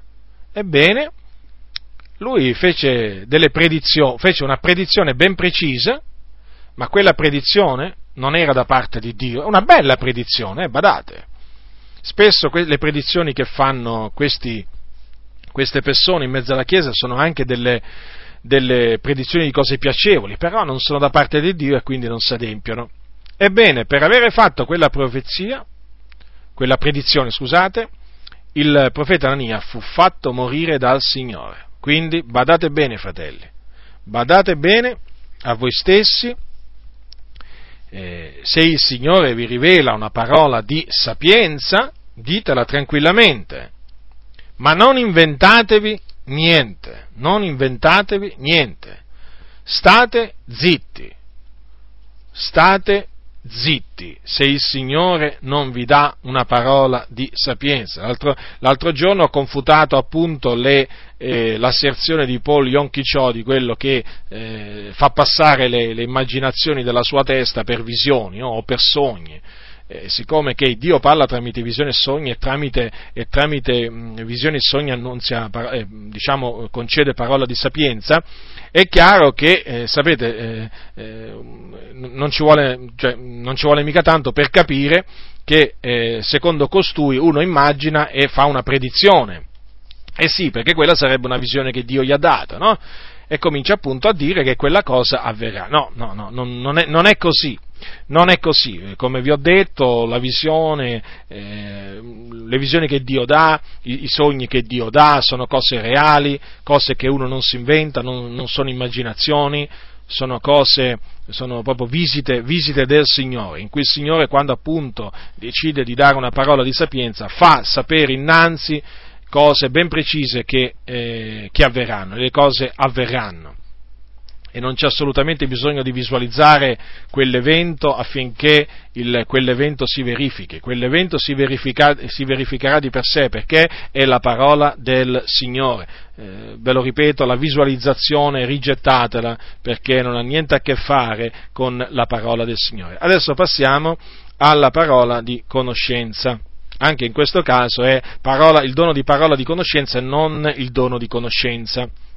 Allora, la parola di conoscenza consiste nella, nella rivelazione un, dell'esistenza o dello stato o condizione eh, di una persona o di un oggetto o, e è la rivelazione di un, eh, di un evento, di un evento eh, già avvenuto o eh, di qualcosa che sta avvenendo proprio al momento in cui uno, in cui uno sta parlando. Eh, per esempio, può essere, eh, la, parola, la, parola, di sapienza può essere la rivelazione di un complotto, di un complotto organizzato da qualcuno contro, contro di noi, o per esempio la rivelazione di un peccato commesso da qualcuno in segreto, eh, la natura, per esempio, di, dei pensieri di una persona, eh, la condizione del suo cuore, eh, il posto dove qualcosa o qualcuno sono nascosti, eh, o, dove, o, il posto, per esempio, dove, dove si trova un, un, oggetto, un, oggetto, perduto. Anche per quanto riguarda la parola di eh, conoscenza, va detto che può essere ricevuta eh, tramite visione o sogno o anche tramite una eh, voce audibile. Adesso vediamo alcuni esempi di eh, parola di conoscenza. Comincerò dall'Antico Testamento come ho fatto con la parola di sapienza. Ora fu tramite una parola di conoscenza che il profeta Eliseo venne a sapere dove appunto il re di Siria metteva il suo, il suo campo, eh, il suo campo militare. Allora, prendete il secondo re, il capitolo 6, secondo re, allora prendete secondo re, capitolo 6, verset, dal versetto 8. Allora, secondo re, capitolo 6, dal versetto 8, leggiamo alcuni versi. Ora il re di Siria faceva guerra contro Israele e in un consiglio che tenne coi suoi servi disse io porrò il mio campo nel tale e tal luogo. E l'uomo di Dio mandò a dire al re di Israele guardati dal trascurare quel tal luogo perché vi stanno calando i siri e il re di Israele mandò gente verso il luogo che l'uomo di Dio gli aveva detto e circa il quale l'aveva premunito e qui vi si mise in guardia. Il fatto avvenne non una né due ma più volte. Questa cosa turbò molto il cuore del re di Siria che chiamò i suoi servi e disse loro non mi farete dunque sapere chi dei nostri è per il re di Israele? Uno dei suoi servi rispose, nessuno, re mio signore, ma Eliseo il profeta che è in Israele fa sapere al re di Israele perfino le parole che tu dici nella camera dove dormi. Ora considerate, considerate il Signore quanto è grande. Faceva sapere al profeta Eliseo e tramite il profeta Eliseo al re di Israele dove il re di, eh, di Siria aveva deciso di mettere il suo campo. Lui naturalmente eh, si consultava, prendeva queste decisioni re di Siria con i suoi consiglieri, con i suoi capitani, insomma, con le persone più fidate, magari in un posto naturalmente riservato, tranquillo, protetto. Ebbene, il Signore faceva sapere, eh, rivelava al, al, profeta Eliseo quelle, quelle parole che il re di Siria diceva appunto in, nella cam- persino nella camera dove dormiva e chiaramente eh, le cose arrivarono a tal punto che il re di Siria pensò che ci fosse una spia tra i suoi servitori, ma non c'era nessuna spia, era il Signore che appunto rivelava quella cosa al profeta, al profeta Eliseo. Abbiamo una parola di conoscenza, vedete come si manifesta la parola, un esempio di parola di conoscenza. E un, un altro esempio di parola di conoscenza l'abbiamo in 1 Samuele, capitolo 10, versetto 17. Prendete 1 Samuele, allora, 1 Samuele, capitolo 10, dal versetto 17, allora, eh, come abbiamo visto prima, il Signore, eh, eh, il Signore quando, il popolo, il popolo, quando, il popolo, di Israele chiese un re, gli diede appunto Samu, eh, gli diede, eh, Saul. Ora, eh, eh, avvenne appunto che eh, Samuele convocò tutto il popolo e il Signore volle che la scelta di eh, Saul fosse, diciamo, fatta eh, davanti a tutto, a tutto, il popolo. E, quindi tutto il popolo vedesse eh, con i suoi occhi che il Signore aveva scelto proprio Saul. Ebbene, eh, voi, voi, prendete, allora, prendiamo dal versetto, capitolo 10 al versetto 17 di primo Samuele. Poi Samuele convocò il popolo dinanzi all'Eterno a Mizpa e disse ai figlioli di Israele, così dice l'Eterno, l'Iddio di Israele, io trassi Israele dall'Egitto e vi liberai dalle mani degli egiziani. E dalle mani di tutti i regni che vi opprimevano, ma oggi voi rigettate l'Iddio vostro che vi salvò da tutti i vostri mali e da tutte le vostre tribolazioni, e gli dite stabilisci su di noi un re. Or dunque presentatevi nel cospetto dell'Eterno per tribù e per migliaia. Poi Samuele fece accostare tutte le tribù di Israele, la tribù di Beniamino fu designata dalla sorte, fece quindi accostare la tribù di Beniamino per famiglia, la famiglia di Matri fu designata dalla sorte. Poi fu designato Saul, figliolo di Chisse, e lo cercarono, ma non fu trovato. Allora consultarono di nuovo l'Eterno. Quell'uomo, egli già venuto qua? L'Eterno rispose, guardate, egli si è nascosto fra i bagagli.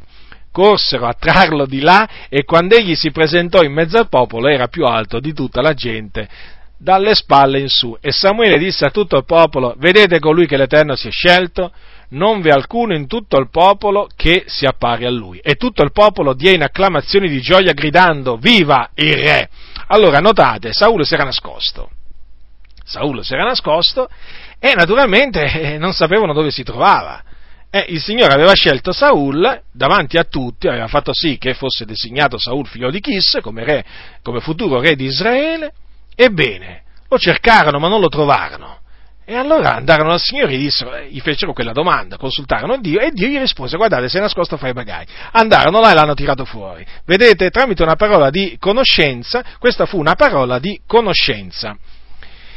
E poi c'è un altro esempio, mm, quello per esempio di, eh, della parola di conoscenza che il Signore diede a Eliseo quando Geazi, il suo servo, eh, eh, approfittò approfittò, eh, una, se ne approfittò in un'occasione e fece qualche cosa che non doveva fare a, andando a chiedere delle cose a Naaman, a Naaman il Siro che era stato da poco guarito dal Signore dalla sua lebbra tramite il profeta Eliseo. Secondo Re, capitolo 5, prendete secondo Re, così vediamo un'altra parola di, eh, di conoscenza, allora, secondo Re, capitolo, capitolo 5, dal versetto 20. Allora, Magheazi, servo d'Eliseo, uomo di Dio, allora, eh, gli antefatti, allora, il, eh, Naaman era stato guarito, eh, guarito, dalla sua lebbra, aveva offerto delle cose a Eliseo, ma Eliseo aveva rifiutato, non aveva accettato, non aveva accettato nulla dalla mano di, eh, da, dalla mano di Naaman, eh, nonostante Naaman lo pressava ad accettare, ma Eliseo si rifiutò. Allora Naaman se ne andò via. E che sia successo? Che a Ghiazzi gli venne in cuore, naturalmente, di, eh, di farsi dare qualcosa da, da Naaman. Ed ecco che cosa c'è scritto. Allora, capitolo 5, secondo re, versetto 20. Ma Geazi, servo d'Eliseo, uomo di Dio, disse fra sé, ecco il mio Signore è stato troppo generoso con Naaman, con questo Siro, non accettando dalla sua mano quel che egli aveva portato. Come è vero che l'Eterno vive, io gli voglio correre dietro e voglio avere da lui qualcosa. Così Geazi corse dietro a Naaman. E quando Naaman vide che gli, correva dietro, che eh, gli correva dietro, saltò giù dal carro per andargli incontro e gli disse, va egli tutto bene? Egli rispose, tutto bene, il mio Signore mi manda a dirti, ecco, proprio ora mi sono arrivati dalla contrada montuosa d'Efraim due giovani dei discepoli dei profeti, ti prego, da loro un talento d'argento e due mute di vestiti. Naaman disse, piaccioti accettare due talenti, e gli fece premura. Chiuse due talenti d'argento in due sacchi, con due mute di vesti, e li caricò addosso a due dei suoi servi, che li portarono davanti a Geazi, e giunto che fu alla collina, prese i sacchi dalle loro mani, li ripose nella casa e licenziò quegli uomini che se ne andarono. Poi andò a presentarsi davanti al suo signore. Eliseo gli disse, Donde viene Ghiazzi? Questi rispose, il tuo servo non è andato in, in verun luogo. Ma Eliseo gli disse, il mio spirito non era egli là presente quando quell'uomo si voltò e scese dal suo carro per venirti incontro, e fosse questo il momento di prendere danaro, di prendere vesti, oliveti e vigni e pecore buoi, servi e serve? La lebbra di Naaman s'attaccherà perciò a te e alla tua progenie in perpetuo. E Geazi uscì dalla presenza di Eliseo tutto lebroso, bianco come la neve. Allora, notate questo. Eliseo non era presente personalmente, eh, diciamo, eh, nel luogo dove, eh, dove Ghiazi si era recato e Naaman gli aveva dato quelle cose, però, però il Signore aveva fatto sì che Eliseo venisse a conoscenza di tutto ciò. E eh, il Signore gli, gli rivelò a Eliseo chiaramente appunto tramite una parola di conoscenza, quello eh, che aveva fatto Geasi. Quindi Eliseo pensò, eh, il, il Geazi pensò di potersi fare beffe di, di, di Eliseo, ma Eliseo, avvertito dal Signore, lo rimproverò a Geazi e poi gli predisse il giudizio di Dio contro di lui. In quel caso abbiamo una parola di sapienza, la lebbra. La lebbra, il giudizio di Dio che gli piombò su Geazi. Quindi ancora una volta abbiamo una parola di conoscenza tramite cui il Signore ha fatto conoscere a un suo profeta qualche cosa, un evento passato, già accaduto. Adesso andiamo nel Nuovo Testamento e vediamo una parola di, di conoscenza eh, che ebbe eh, Gesù. Capitolo 4 di Giovanni, voi sapete Gesù stava parlando con una donna samaritana e a un certo punto gli ha detto queste parole.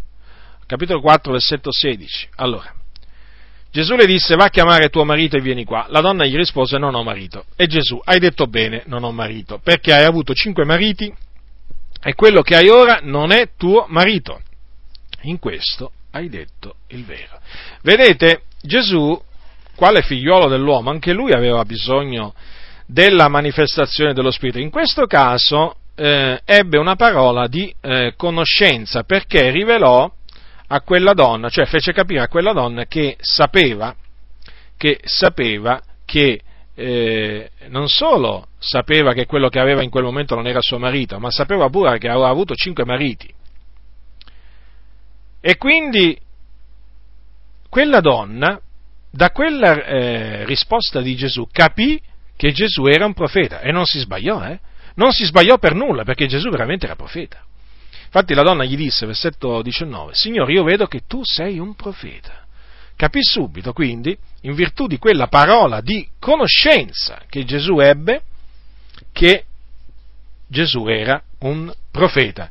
E voi sapete bene che tramite quella parola, quella parola di conoscenza contribuì a far credere quella donna in Gesù Cristo. Infatti, infatti voi sapete voi sapete che quella donna poi andò a testimoniare in città ai samaritani dicendogli venite a vedere un uomo che mi ha detto tutto quello che ho fatto. Non sarebbe egli il Cristo? Notate?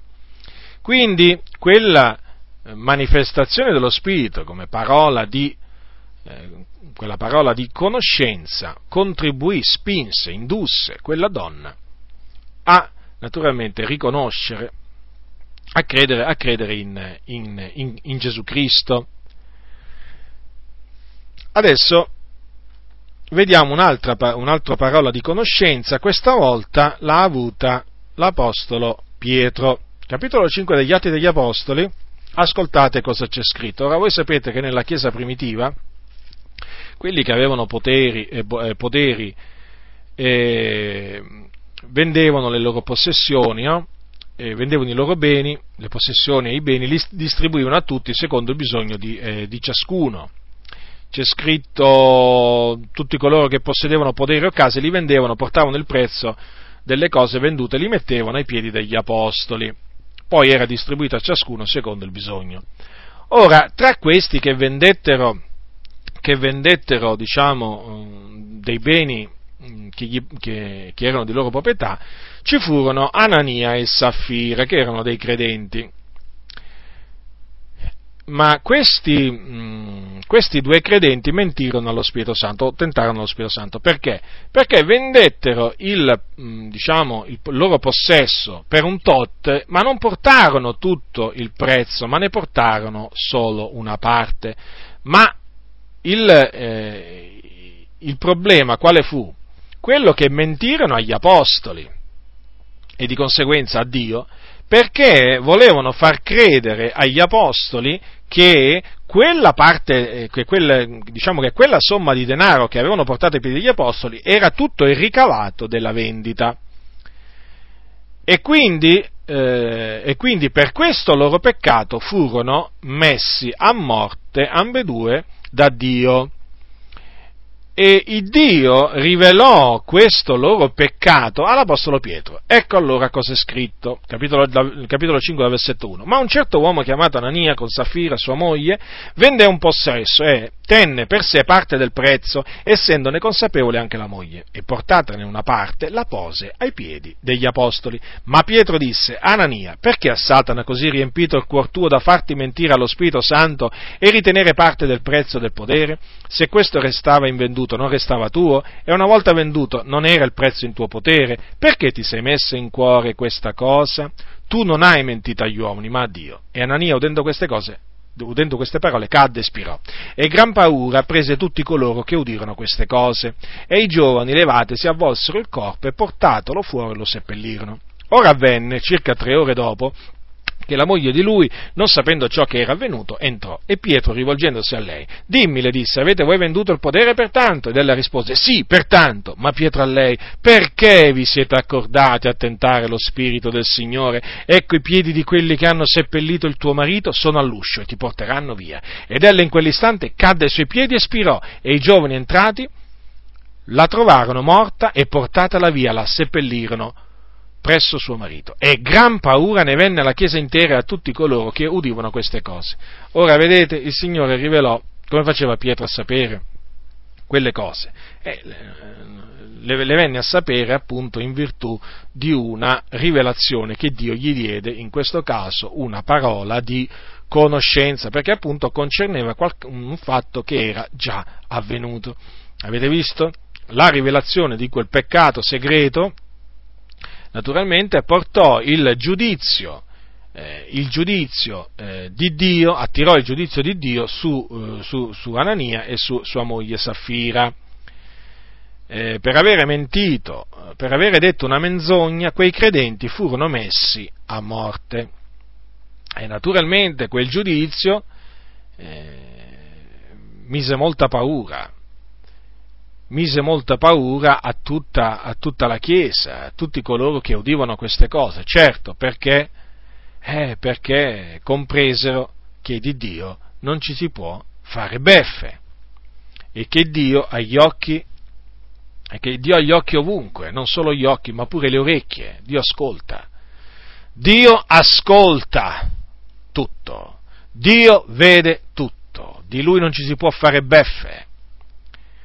Nessuno pensi che del Signore ci si possa fare beffe, eh?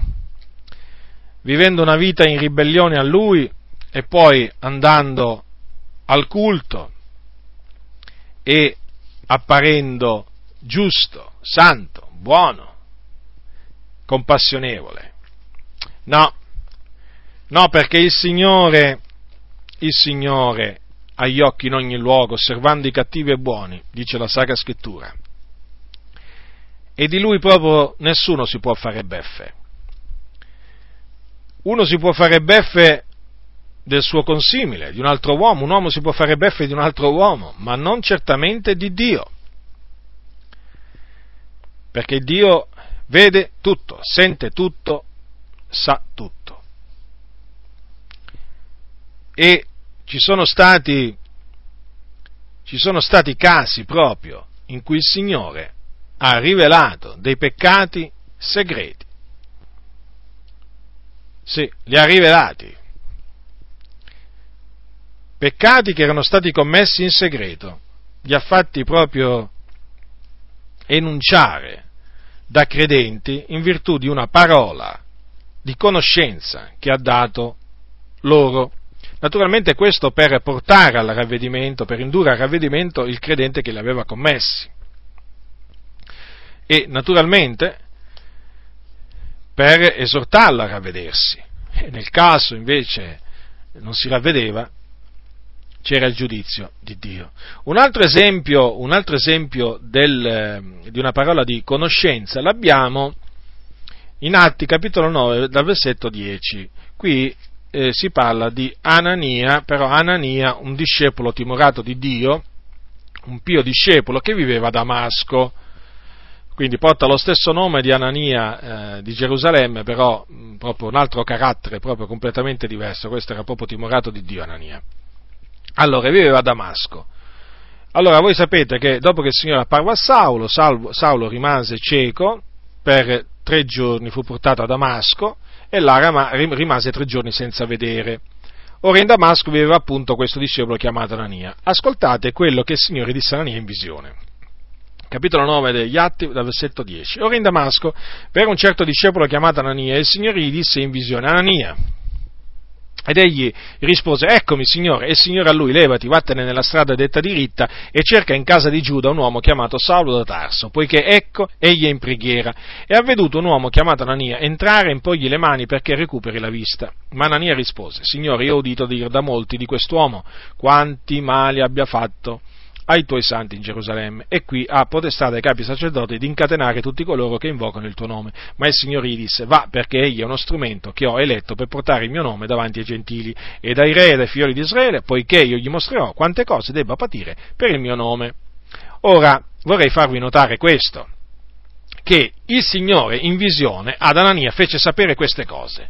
Allora, che, vabbè, non solo gli disse di andare in una determinata strada, ma gli fece sapere che in quella strada c'era eh, in casa di, di, un, di un certo Giuda un uomo chiamato Saulo da Tarso.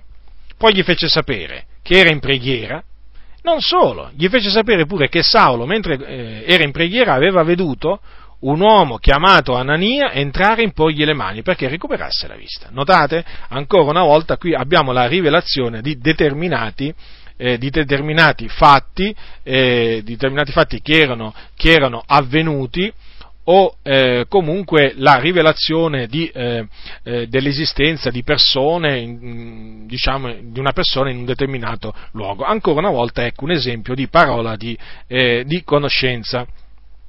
Ora vorrei eh, mh, concludere riguardo alla parola, alla parola di conoscenza dicendo, dicendo questo, che eh, benché la parola di conoscenza sia distinta, separata dalla parola di sapienza, ehm, eh, spesso si integrano nella loro manifestazione. Infatti, eh, infatti come, come, abbiamo visto prima, per esempio nel caso di, eh, di, eh, del profeta Eliseo di Ghiasi, il Signore fece sapere a Eliseo il peccato eh, che aveva commesso Ghiasi, ma fece anche sapere a, e, e, e in questo abbiamo una parola di, eh, di conoscenza, e fece sapere però anche a Eliseo il giudizio di Dio che sarebbe piombato su Geazi, e che era la lebbra. E qui abbiamo una parola di, ehm, di sapienza, perché appunto è la, rivelazione di un fatto futuro. C'è un altro esempio, nel Nuovo Testamento per esempio c'è un altro esempio del genere, per esempio l'Apostolo, l'Apostolo Giovanni mentre era sull'isola di Patmos fu, voi sapete che fu rapito in spirito, e in spirito il Signore gli fece vedere e sentire diverse cose. Ebbene, lui seppe eh, la condizione spirituale delle, delle, sette chiese, o degli angeli delle sette chiese, eh, la venne a sapere tramite una parola di conoscenza, però fu tramite una parola di, di, di sapienza che eh, eh lui eh, appunto diede quei eh, particolari comandi eh, agli angeli delle, delle, sette, delle, sette, chiese. Quindi eh, molte volte la parola di... sono distinti questi due doni, però talvolta in uno stesso messaggio può capitare che appunto ci sia sia una parola di conoscenza che una parola di sapienza. Il Signore fa quello che vuole, naturalmente, però in alcuni casi può succedere questo, naturalmente è biblico. Adesso passiamo al dono della fede. Ora, questo è il dono della fede, che non va confuso con la fede, eh, diciamo quella che viene dalla, dall'ascoltare la parola di Dio e tramite cui si viene salvati, si riceve lo Spirito Santo e anche, e anche i doni dello Spirito Santo.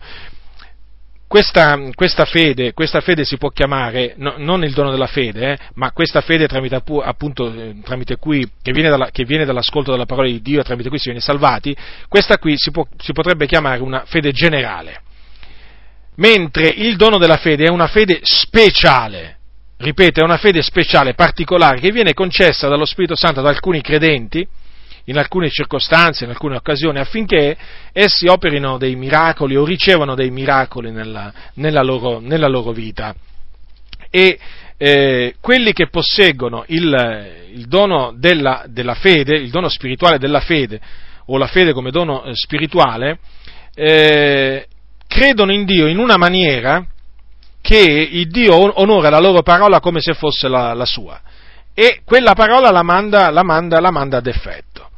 Questo dono, cioè il dono della fede, il dono dello Spirito Santo chiamato fede, può spesso eh, operare assieme ad altri doni dello Spirito, dello Spirito Santo. Adesso vediamo alcuni, alcuni esempi eh, biblici di, di, come si manifesta, che cosa, di che cosa avviene quando si manifesta il dono, il do, il dono della, della, fede. Prendete il secondo Re, capitolo 6. Allora, secondo Re, capitolo 6, eh, c'è il profeta Elise, Eliseo. Allora, il profeta Eliseo, tramite il, il, il dono della, della, della, fede, fece venire a galla del ferro. Ora, voi sapete che il, il ferro, ferro va, eh, eh, va sotto l'acqua, non rimane a galla a galla ci rimane il legno.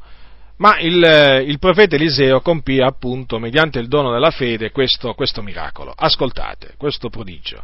Capitolo 6 di Secondo Re. I discepoli, secondo Re, da versetto 1. I discepoli dei profeti dissero ad Eliseo, ecco il luogo dove noi ci raduniamo, in tua presenza è troppo angusto per noi. Lasciaci andare fino al Giordano, ciascun di noi prenderà là una trave e ci faremo qui un luogo dove ci possiamo radunare. Eliseo rispose, andate. E uno di loro disse, abbi ti prego la compiacenza di venire anche tu con i tuoi servi. Egli rispose, verrò, e così andò con loro. Giunsero, giunti che furono al Giordano, si misero a tagliare legna. E come l'undessi abbatteva una trave, il ferro della scure gli cadde nell'acqua, onde egli cominciò a gridare, ah, signor mio, e l'avevo messa L'avevo presa ad imprestito. L'uomo di Dio disse: Dove è caduta? E colui gli additò il luogo. Allora Eliseo tagliò un pezzo di legno, lo gettò in quel medesimo luogo, fece venire a galla il ferro e disse: Prendilo. E qui gli stese la mano e lo prese. Avete visto che cosa può avvenire quando c'è la manifestazione del dono della fede?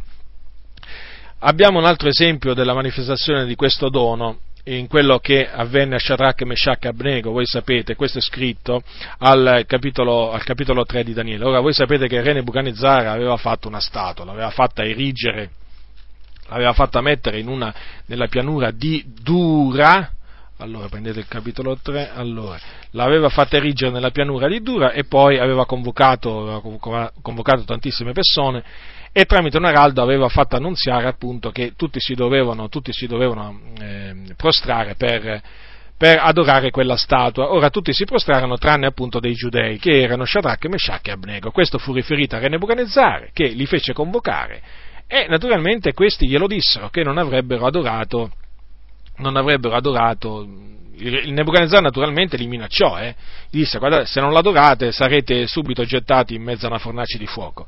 Ma Shadrach, Meshach e Abnego eh, si, si rifiutarono di adorare quella statua e allora Nebuchadnezzar, ripieno di furore, li fece gettare nella fornace del fuoco. Considerate che eh, quelli che eh, la, la, fece riscaldare ancora, dice, sette volte di più di quello che si era pensato di fare. Poi comandò ad alcuni uomini, appunto, dei, dei, più forti del suo esercito, di legare Shadrach, Meshach e Abnega e di gettarli nella fornace di fuoco ardente. Pensate che, eh, che era così forte la, la, la, fornace che la fiamma del fuoco uccise gli uomini che avevano gettato dentro Shadrach, Meshach e Abnego. Ma quegli uomini, Shadrach, Meshach e Abnego, eh, per la loro fede, in virtù di questa manifestazione appunto della, del dono della fede, scamparono o, o scamparono appunto alla morte. Perché?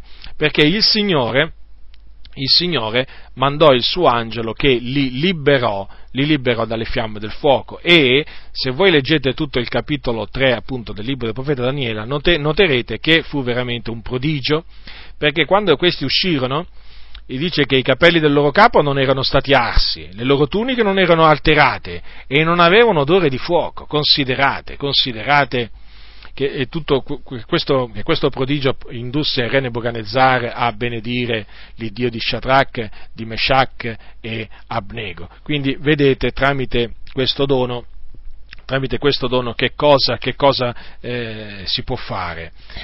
E mh, mm, eh, nel Nuovo Testamento, per esempio, abbiamo eh, la manifestazione di questo dono nella, nel ministero di Gesù. Gesù eh, sfamò migliaia di persone con, con solo cinque pani, eh, cinque pani e, e, e due pesci, considerate un po', migliaia di persone. Camminò sulle acque, camminò sulle acque del mare di, di Galilea, fece seccare il fico, fece seccare un fico, eh, mediante, mediante, appunto la manifestazione di questo, di questo, di questo dono.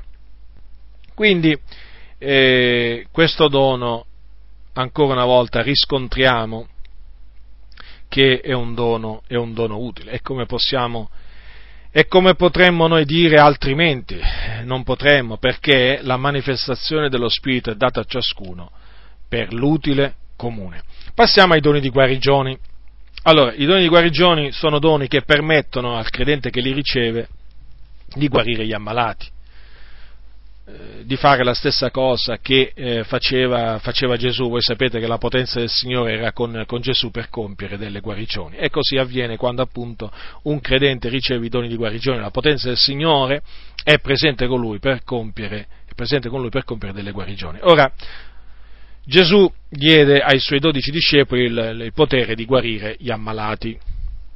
Questo naturalmente eh, sono cose che risalgono a prima del giorno della, della Pentecoste, però vanno, vanno, fatte notare perché comunque si tratta sempre della manifestazione de, de, dei, doni di, dei, doni di, guarigioni. Ora, se voi prendete il capitolo, capitolo 9, versetto 1 di Luca, noi, noi troviamo scritto che allora troviamo scritto che Or Gesù chiamate assieme i dodici diede loro potestà e autorità su tutti i demoni di guarire le malattie. E poi c'è scritto appunto al, al versetto 6, sempre del capitolo 9 di Luca, ed essi partiti si andavano attorno di villaggio in villaggio, evangelizzando e facendo guarigioni per ogni dove. Vedete, il Signore quindi diede loro eh, l'autorità di guarire le malattie e loro andarono e fecero quello che il Signore gli aveva detto, gli aveva detto di fare, guarirono guarirono gli ammalati. E mm, questo naturalmente, come ho detto, prima del, eh, eh, prima del giorno della Pentecoste. Poi, se, se, si va a dopo il giorno della Pentecoste, noteremo che i discepoli del Signore, gli apostoli, eh, facevano ancora eh, facevano ancora guarigioni. Infatti c'è scritto, cioè il Signore operava ancora con loro per guarire gli ammalati. Infatti eh, leggiamo al capitolo 5 degli Atti, al capitolo 5 degli Atti, al versetto, al versetto mm, allora, eh, 15, tanto che portavano perfino gli infermi per le piazze, li mettevano sui lettucci e giaciglia affinché quando Pietro passava l'ombra sua almeno ne, ne adombrasse qualcuno. E anche la moltitudine accorreva dalle città vicine a Gerusalemme portando dei malati e dei tormentati da spiriti immondi e tutti quanti erano sanati. Vedete quindi, anche dopo la Pentecoste, eh, c'erano i doni di guarigione che si manifestavano e naturalmente mo, molti, erano, erano, molti erano guariti. Quindi i dodici avevano i doni di guarigione. Anche l'Apostolo Paolo aveva i doni di guarigione, infatti eh, troviamo diverse conferme per, per, eh, a tale riguardo, ve ne, voglio, ve ne, voglio, citare una, che è quella eh, dell'isola di Malta.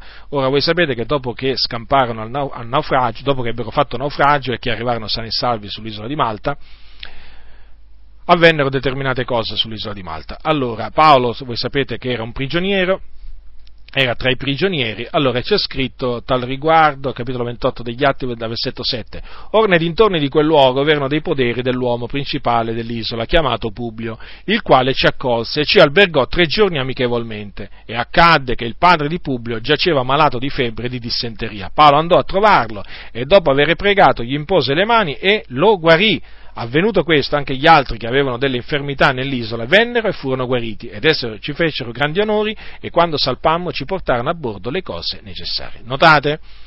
Quindi prima Paolo guarì, naturalmente in virtù dei doni di guarigione che lui aveva, il padre di Publio, e poi guarì anche molte altre persone che dopo aver sentito ciò vennero a lui e lui, eh, e lui li guarì eh, dalle, loro, dalle, loro, infermità, naturalmente li guarì nel nome di Gesù Cristo eh, per, la del, per, la potenza dello Spirito Santo. Un altro servo del Signore che aveva i doni di guarigione è Filippo, uno dei sette, l'abbiamo già visto, Filippo prima.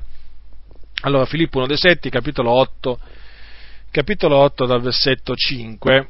Allora, leggiamo che lui andò, scese nella città di Samaria, e c'è scritto, capitolo 8, versetto 5, e Filippo disceso nella città di Samaria vi predicò il Cristo, e le folle di pari consentimento prestavano attenzione alle cose dette da Filippo, udendo e vedendo i miracoli che egli faceva, poiché gli spiriti mondi uscivano da molti che gli avevano, gridando con gran voce, e molti paralitici e molti zoppi erano guariti, e vi fu grande allegrezza in quella città. Ecco appunto che cosa avviene quando c'è la manifestazione dei doni di guarigione in questo caso molti paralitici e molti zoppi vennero guariti. Ora, per quanto riguarda la guarigione di, una, eh, di un ammalato, eh, da parte di appunto per mezzo di una persona, di un credente che ha questi doni, va detto che allora la guarigione può avvenire dopo che, si, dopo che eh, chi ha i doni di guarigione ha pregato eh, per quella persona gli ha, imposto, gli ha imposto le mani nel nome di Gesù. La pratica di, ehm, di imporre le mani sugli ammalati era una, una pratica, diciamo, comune nella Chiesa, eh, nella Chiesa antica. Infatti abbiamo visto che Paolo impose le mani al padre di Publio, abbiamo visto prima, no? che era malato di, di febbre, di dissenteria, impose le mani, gli pose le mani su di lui e lo, e lo guarì. Poi c'è anche scritto, nel, per quanto riguarda sempre appunto questa pratica dell'imposizione delle mani, che Giacomo ha dato il comando appunto, c'è qualcuno fra voi infermo?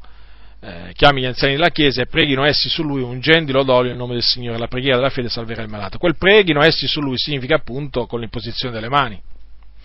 In questo caso però c'è sia l'imposizione delle mani che anche l'unzione, l'unzione del, eh, dell'olio. Comunque va detto che chi ha i doni di guarigione può anche guarire gli ammalati anche senza dire una particolare preghiera eh, per l'ammalato ma semplicemente dicendogli nel nome di Gesù Cristo sii guarito, anche questo eh, può avvenire. E d'altronde, quando Gesù, eh, prima, prima, Gesù, prima, di essere assunto in cielo, disse: Questi sono i segni che accompagneranno coloro che, eh, che avranno creduto. Nel nome mio imporranno le mani degli infermi ed essi guariranno. Cioè, qui si parla solo di imposizione.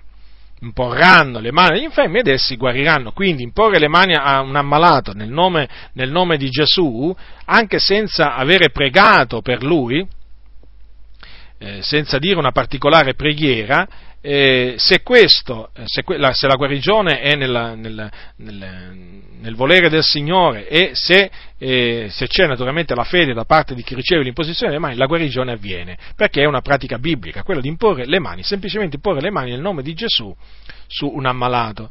E naturalmente eh, è anche lecito, è anche lecito non solo eh, non solo imporre le mani agli ammalati, ma anche ungerli d'olio nel nome, nel nome del Signore. Nel nome del Signore. Ricordatevi che eh, i, i, discepoli, questo è scritto in Marco, in Marco, quando loro andarono a predicare, c'è scritto che ungevano d'olio molti infermi e li guarivano. Eh? Allora prendete capitolo 6, versetto 12.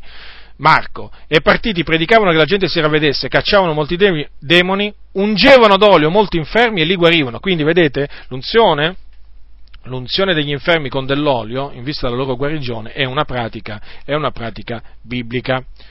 E, ehm, e la, la, guarigione può anche avvenire anche senza l'imposizione delle mani e senza l'unzione dell'olio, ma semplicemente tramite un comando che il servo di Dio che appunto che possiede questi doni, eh, dà, eh, dà, all'ammalato. Per esempio, eh, facciamo un esempio con la Sacra Scrittura, quando Pietro, quando Pietro guarì lo zoppo alla, alla, alla, alla porta, alla porta chiamata Bella no, del Tempio, che, che, che, c'è scritto? Non è che gli impose le mani, gli diede un comando ascoltate quello che c'è scritto, perché c'è scritto, allora egli li guardava intentamente aspettando di ricevere qualcosa da loro. Ma Pietro, ma Pietro disse, dell'argento e dell'oro io non ne ho, ma quello che ho te lo do. Nel nome di Gesù Cristo il Nazareno cammina.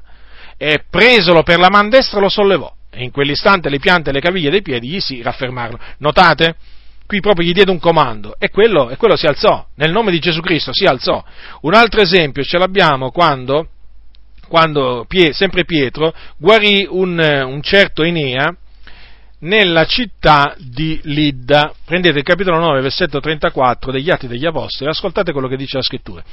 Allora, dal versetto 32. Ora avvenne che Pietro, andando qua e là da tutti, venne anche ai santi che abitavano in Lidda. E qui vi trovò un uomo chiamato Enea, che già da otto anni giaceva in un lettuccio essendo paralitico. E Pietro gli disse, Enea, Gesù Cristo, ti sana, levati e rifatti il letto. Ed egli subito si levò e tutti gli abitanti di Lidda e del pian di Saron lo videro e si convertirono al Signore. Notate qua, non è che ci fu imposizione delle mani, preghiera, no, ci fu un comando. Enea, Gesù Cristo ti sana, levati e rifatti il letto. E, e così avvenne, quello fu guarito. Anche, anche, l'Apostolo Paolo, anche, l'Apostolo Paolo, come l'Apostolo Pietro, in un caso, proprio diede un comando, un comando simile. Questo avvenne nella città di, di allora, è scritto questo fatto, allora, questo fatto è scritto in, negli Atti degli Apostoli al capitolo 14, versetto, versetto 8, avvenne in Listra. Ora in Listra capitolo 14, quindi degli Atti, versetto 8. Ora in Listra c'era un certo uomo, impotente nei piedi, che stava sempre a sedere, essendo zoppo dalla nascita, e non aveva mai camminato. Egli udì parlare Paolo, il quale, fissati in lui gli occhi, e vedendo che aveva fede da essere sanato, disse ad alta voce, levati, ritto in piedi. Ed egli saltò su e si mise a camminare. Avete notato qua? Non ci fu imposizione delle mani, non ci fu unzione dell'olio, ma ci fu un comando naturalmente detto nel nome di Gesù Cristo, per la potenza dello Spirito Santo, da un uomo che aveva i doni di guarigioni e quell'uomo, quell'uomo zoppo, si alzò e si mise a camminare. Ecco che cosa avviene quando c'è la manifestazione dei, doni, di, dei doni, di, guarigioni. Gli ammalati appunto vengono, eh, vengono, vengono guariti. La guarigione eh, può pure verificarsi ascoltate attentamente, tramite dei, ehm, eh, delle asciugamano e dei fazzoletti che hanno toccato un uomo di Dio, un uomo di Dio che appunto mh, possiede questi doni di guarigione oh, e anche il dono di potenza d'opera miracoli. Eh, un po' come, avvie, come, avvenne in Asia, nella, nella provincia dell'Asia, al tempo di Paolo, tramite Paolo. Ascoltate quello che c'è scritto al capitolo 19 degli Atti degli Apostoli, versetto 11. Capitolo 19, versetto 11 degli Atti, al versetto 11. Allora, e Dio faceva dei miracoli straordinari per le mani di Paolo, al punto che si portavano sui malati degli asciugatori e dei grembiuli che erano stati sul suo corpo e le malattie si partivano da loro gli spiriti maligni se ne uscivano. Avete notato qua? Che cosa succedeva a quegli ammalati su cui venivano portati, che cosa? Degli asciugamani e dei grembiuli che erano stati sul suo corpo. Venivano guariti. Attenzione però, che qui non è che c'è scritto che Paolo pregava sui grembiuli eh, e sugli asciugamani e sugli asciugatoi, eh? No, no, badate molto bene a quello che sta scritto. C'è scritto solo che c'erano delle persone, delle, dei credenti, scusate, che portavano, che portavano sui malati degli asciugatoi dei grembiuli che erano stati sul suo corpo e la, le malattie si partivano da loro, i spiriti maligni se ne uscivano. Quindi Paolo non, si, non, non, è che chiedeva portatemi qua asciugatoi, grembiuli che prego su di loro, dopo voi li portate sugli ammalati, no. Questo lo dico perché perché oggi c'è anche questa pratica purtroppo diffusa in certi, in certi, in certi ambienti, no? ci sono dei predicatori che cominciano a dire portami il fazzoletto eh, che prego su di esso e poi tu portalo, portalo all'ammalato. No, no, no, no, no. Non, è questo, non è questo che insegna la parola del Signore. Cioè, se, se, tu, servo del Signore, hai questi doni e eh, ti si avvicina un, una, un credente pieno di fede e eh, prende il suo fazzoletto o che ne so un asciugatoio e te lo strofina addosso e dopo lo porta, ma senza che tu naturalmente faccia alcunché, alcuna richiesta. E quello poi lo porta su quell'ammalato credendo che poi l'ammalato sarà guarito nel nome di Gesù, allora questo è, è biblico perché avvenne, avvenne, in Asia, ma non che il predicatore comincia a dire portatemi qua asciugatoio e grembiuli. Perché questo proprio non ha niente a che fare con, con la pratica appunto descritta qua, con quello che avvenne qui eh, in, in Asia. Quindi state attenti, fratelli, perché oggigiorno c'è un po' di tutto in mezzo alla Chiesa, c'è un po' di tutto.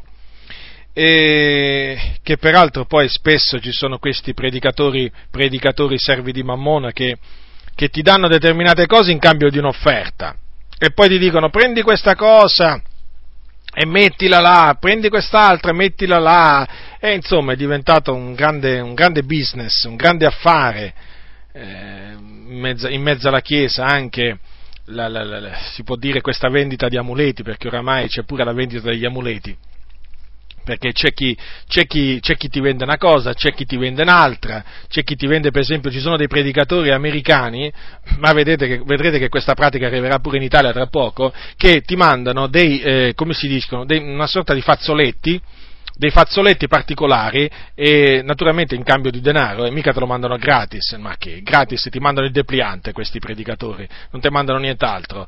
E ti, allora eh, ti dicono tu tu mandaci un'offerta, poi ti, io ti mando, dice il predicatore, ti mando questo fazzoletto su cui ho pregato, eh, poi prendi questo fazzoletto, mettilo sull'ammalato e vedrai che l'ammalato guarisce. Ditemi un po' se questo non è, se questo, eh, questa è una truffa, questo è un, ehm, questo è un agire, un agire da, che, che, vi posso dire io, da servo di Mammone.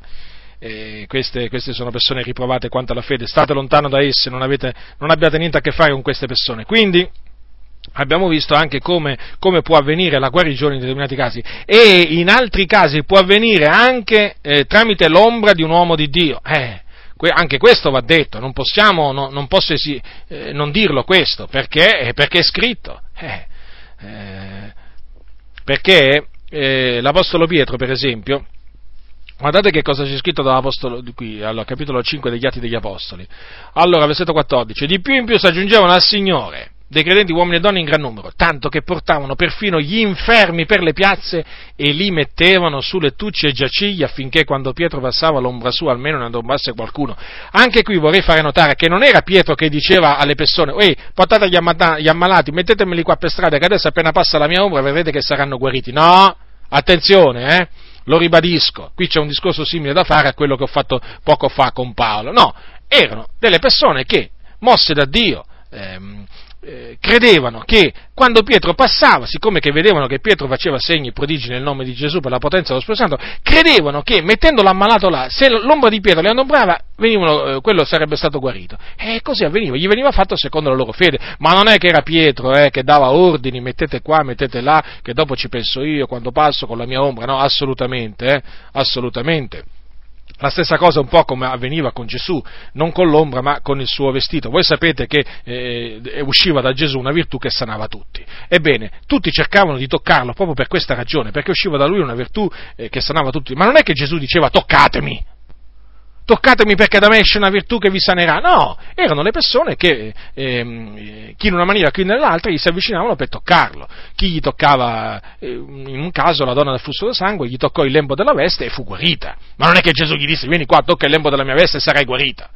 No, fu quella donna, mossa da Dio, credette che avrebbe, solamente toccando il lembo della veste di Gesù sarebbe stata guarita. Quindi può avvenire anche questo. Quando ci sono i doni di guarigione, i doni di potenza da operare miracoli, ah, possono avvenire tranquillamente queste cose. Eh? Non, non c'è proprio niente di scandalizzarsi, niente di che meravigliarsi. Allora, un'altra cosa molto importante da dire per quanto riguarda la guarigione. Allora, eh, deve essere ben chiaro che chi possiede i doni di guarigione non è che può, è che può guarire tutti gli ammalati, nel senso che, nel senso che eh, eh, non, è che non è che lui indistintamente può guarire tutti, tutti quelli che lui vuole, no, assolutamente, perché l'ammalata affinché sia guarita bisogna, cioè deve avere fede, eh? deve avere fede. Gesù un giorno a due ciechi gli disse, credete voi che io possa fare questo? Eh, che domanda? Qualcuno potrebbe dire. Eppure gliela fece questa domanda, eh? è scritto nella Bibbia, eh? è scritto nella Bibbia, al capitolo 9 di Matteo, eh? dice quando, quando, egli fu entrato nella casa due ciechi si accostarono a lui e Gesù disse loro, credete voi che io possa fare questo? Ed essi gli risposero, sì, o oh Signore. Allora toccò loro gli occhi dicendo, siavi fatto secondo la vostra fede. E gli occhi loro furono aperti. Vedete? E, erano ciechi, erano ciechi questi. Eppure Gesù gli fece questa domanda, credete voi che possa fare questo? Quindi l'ammalato deve credere, eh? Deve credere che Gesù, che Gesù eh, lo, lo, può guarire, perché altrimenti se non lo crede non può essere guarito. Eh? E persino Gesù eh, in alcune circostanze non poté, non poté guarire per, per, eh, degli ammalati a motivo della loro incredulità. De, per esempio, quando lui andò a Nazareth, in, in, questo per farvi capire come il dubbio, l'incredulità impedisce naturalmente al Signore, eh, impedisce al Signore di operare, di, di operare una guarigione, un miracolo, certo. Eh, certo, ci deve essere la fede, eh? eh, ci deve essere la fede da parte di chi, di, chi, di, chi vuole, di chi, vuole, essere guarito. A Nazareth c'è scritto, capitolo 13, versetto 58 di Matteo, che Gesù non fece quivi molte opere potenti a cagione della loro incredulità. Vedete? Eh, l'incredulità naturalmente è qualcosa che impedisce al Signore di operare. In questo caso eh, Gesù non fece molte opere potenti, qualcuna la fece, ma eh, naturalmente non ne fece molte. E la ragione era l'incredulità. Vedete l'incredulità che è un, è un, grosso, è un grosso, ostacolo. È, un grosso ostacolo. E poi c'è un'altra cosa da dire, che eh, la, la, guarigione si verifica se rientra nella volontà di Dio. E eh, questo è un punto, è un punto importante importante quanto, eh, quanto quello appena, appena, trattato poco fa. Perché? Perché non è detto che un ammalato, per il fatto che voglia essere guarito, sarà guarito. Bisogna che quella guarigione rientri nella volontà di Dio verso di lui. Per esempio, eh, nella scrittura si parla di Timoteo, Timoteo era un uomo di Dio, collaboratore di Paolo, c'è scritto che aveva frequenti infermità. E infatti per questo Paolo gli, gli, gli disse di bere anche un po', un po di vino non, non, e di non bere soltanto acqua, a motivo delle sue frequenti infermità. E, e, poi c'era un altro collaboratore di Paolo che si chiamava Trofimo che in un'epistola a Timoteo Paolo scrisse che lo aveva lasciato ammalato a Mileto. Ora, questi, questi, passaggi che cosa ci fanno capire? Che quantunque questi fossero collaboratori di Paolo, eh, non erano stati ancora guariti da Paolo. Eppure Paolo aveva i doni di guarigione, ma che cosa ci fa capire questo? Eh, che la guarigione alla fin fine dipende sempre dal Signore.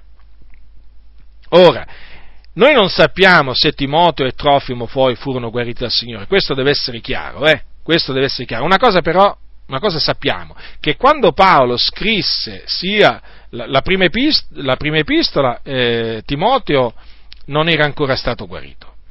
E quando scrisse la sua seconda epistola, perché lì è nella seconda che c'è riferimento a Trofimo, Trofimo non era ancora stato guarito.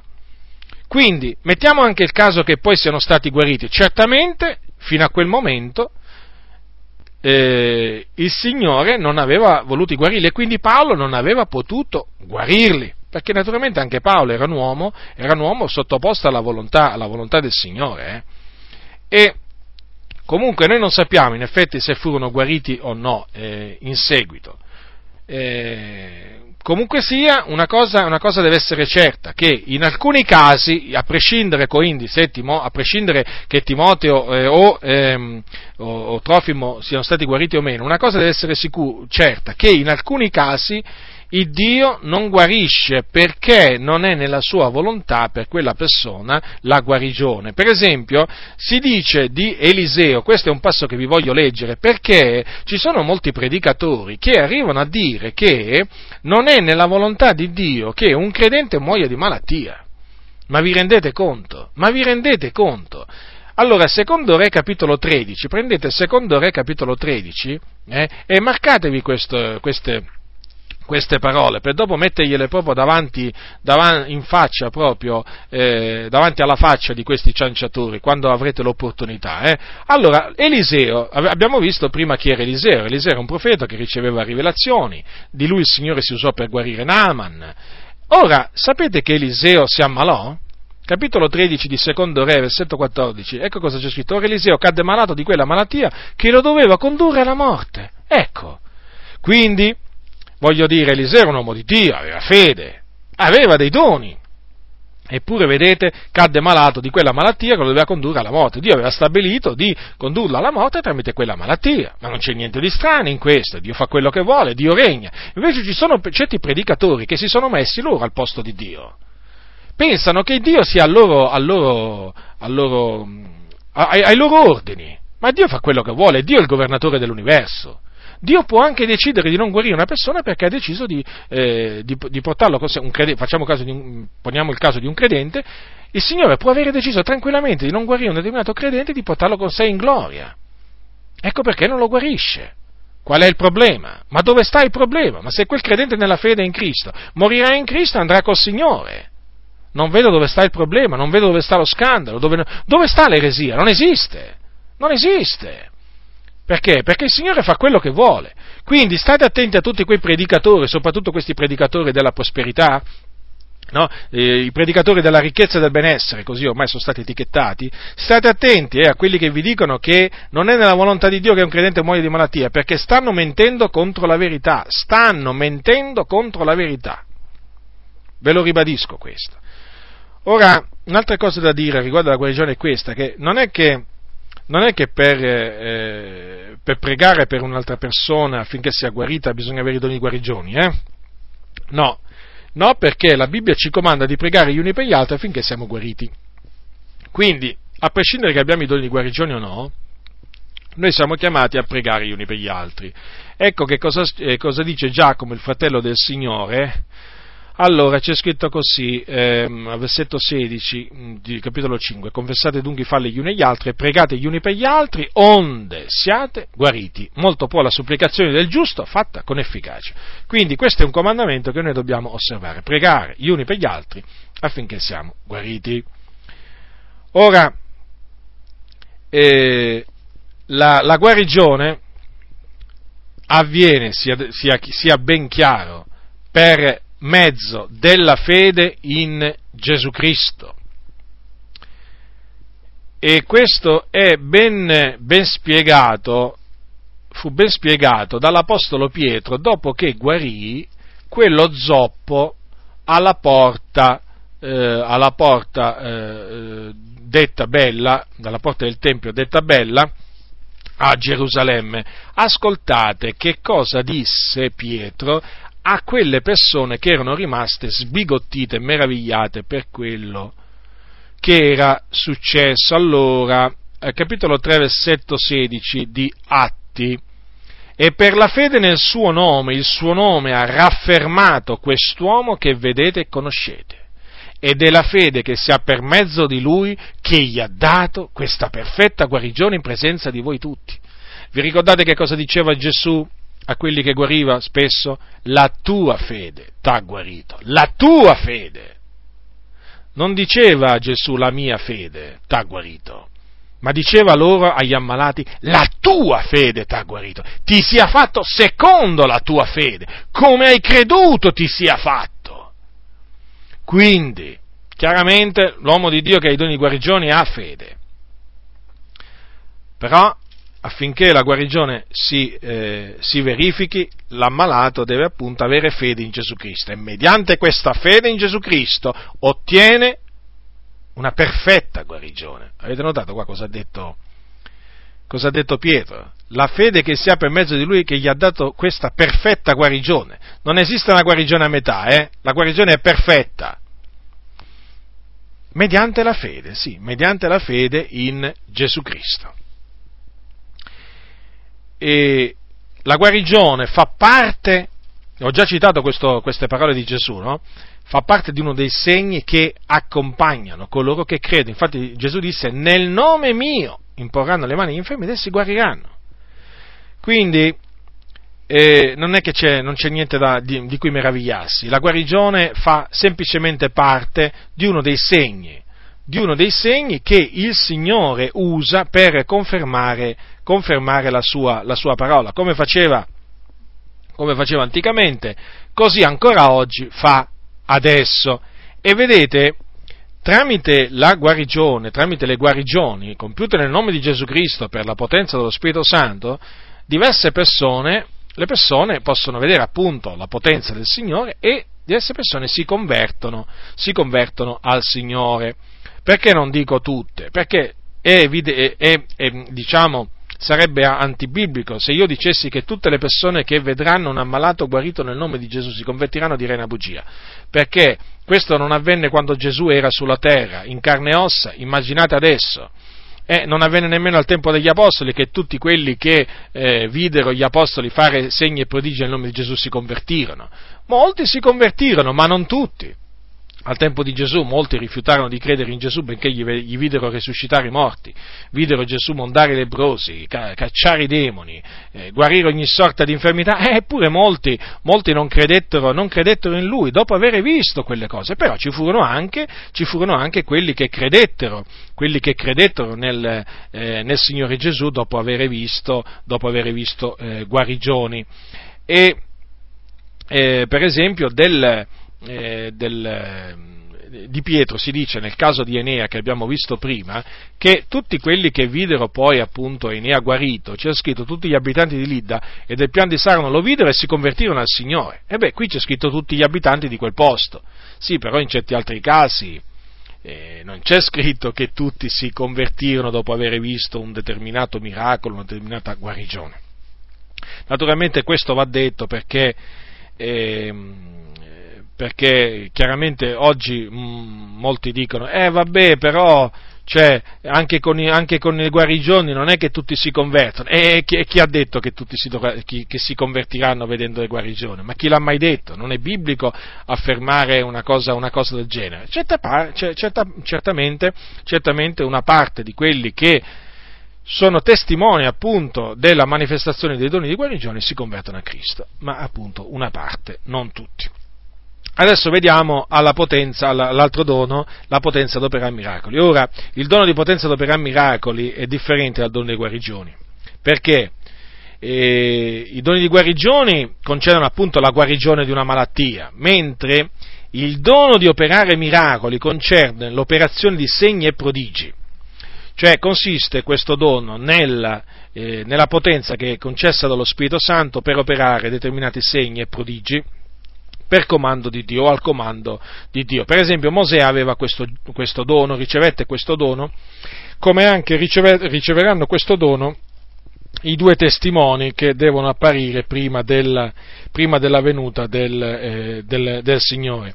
Per quanto, riguarda, per quanto riguarda Mosè, va detto che, eh, per esempio, è scritto al capitolo 4 dell'Esodo, prendete l'Esodo, allora, Esodo capitolo 4, per farvi capire appunto ehm, come Mosè ricevette dal Signore questa autorità, no? questo, questo, dono di, di, compiere miracoli. Allora, capitolo 4 dal versetto 1. Allora, eh, voi sapete che il Signore apparve nella, nella, nella fiamma d'un pruno ardente a, eh, a Mosè e gli comandò di andare in Egitto a liberare il suo popolo dalla mano degli egiziani. Allora, capitolo 4, versetto 1, Mosè rispose e disse, ma ecco, essi non mi crederanno e non ubbidiranno alla mia voce perché diranno l'Eterno non ti è apparso. E l'Eterno gli disse, che è quello che hai in mano? Egli rispose, un bastone.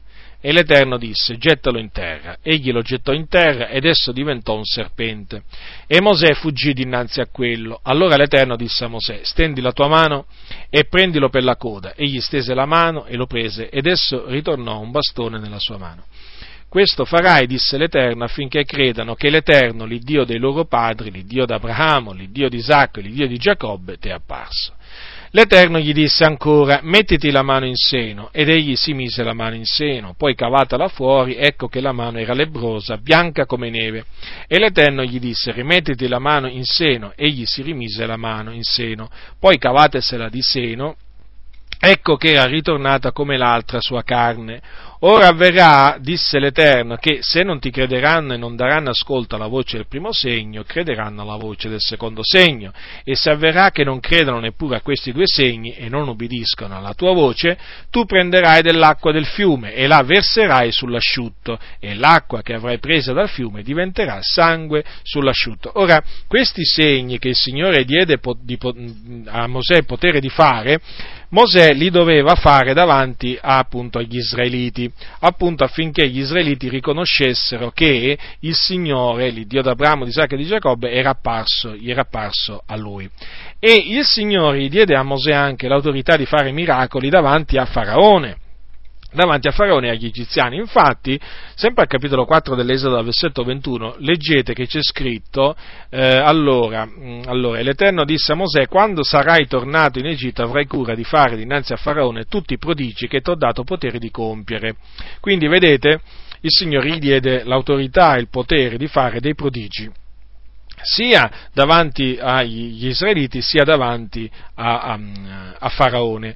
E eh, Mosè e Aaron andarono poi in Egitto, andarono prima dagli anziani appunto del popolo di Israele, Aaron fece i segni che Dio aveva comandato a Mosè di fare e le persone credettero. E poi andarono da Faraone andarono da Faraone per comandargli appunto di lasciare andare il popolo di Israele, però Faraone, voi sapete che indurato dal, da, da, Dio, si rifiutò di lasciare andare gli, gli, israeliti. E il Signore operò tramite Mosè, appunto, appunto perché gli aveva dato questa autorità, operò dei grandi, dei grandi, dei grandi miracoli.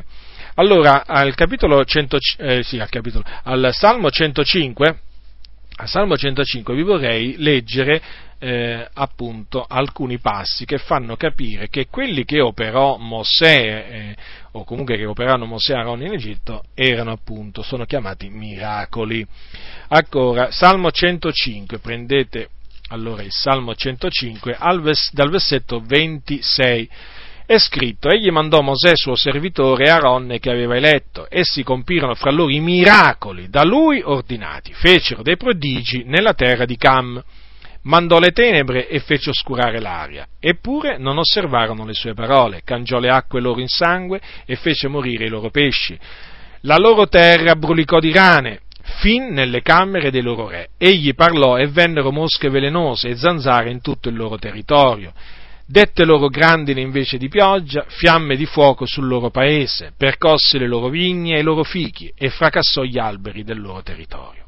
Egli parlò e vennero le locuste e i bruchi senza numero, che divorarono tutta l'erba nel loro paese e mangiarono il frutto della loro terra. Poi percosse tutti i primogeniti nel loro paese, le primizie d'ogni loro forza. Ecco, ecco che cosa avvenne appunto eh, per ordine di Dio in Egitto, cioè che eh, Mosè, eh, Mosè ed Aronne appunto fecero questi miracoli, perché appunto avevano ricevuto Mosè aveva ricevuto proprio, questo dono, la potenza ad operare eh, miracoli. Per quanto riguarda i due testimoni che devono, che devono venire, noi leggiamo in, nell'Apocalisse al capitolo 11 al versetto 6 le seguenti, le seguenti parole. Allora, sono due profeti questi che devono venire, allora c'è scritto così, essi hanno il potere di chiudere il cielo onde non cada pioggia durante i giorni della loro profezia e hanno potestà sulle acque di convertirle in sangue, potestà di percuotere la terra di qualunque piaga quante volte vorranno. Vedete? Quindi questi due testimoni avranno l'autorità, avranno questo dono di potenza ad operare miracoli. Avete notato? Avete notato che hanno per esempio la potestà di chiudere il cielo, per esempio Elia, Elia, per esempio, alla sua parola eh, non piovve, parola naturalmente che gli aveva rivelato il Signore. E potestà sulle acque di convertirle in sangue. Ebbene, Mosè, eh, Mosè convertì le, le, acque in Egitto eh, in sangue, sempre in virtù della, eh, della potenza che Dio eh, che, eh, gli, aveva, gli, aveva, dato. Quindi potete vedere benissimo che, come si manifesta il, eh, il dono di eh, potenza d'operare miracoli. E quelli che hanno ricevuto il dono di potenza d'operare miracoli hanno ricevuto la potenza di risuscitare anche i morti e di cacciare, eh, di cacciare i demoni, perché quando, quando un credente risuscita un morto non ci si trova davanti a una guarigione ma davanti a un miracolo. E anche il, il, il, cacciare, eh, il cacciare, i demoni non, è, non, non equivale a eh, guarire l'ammalato.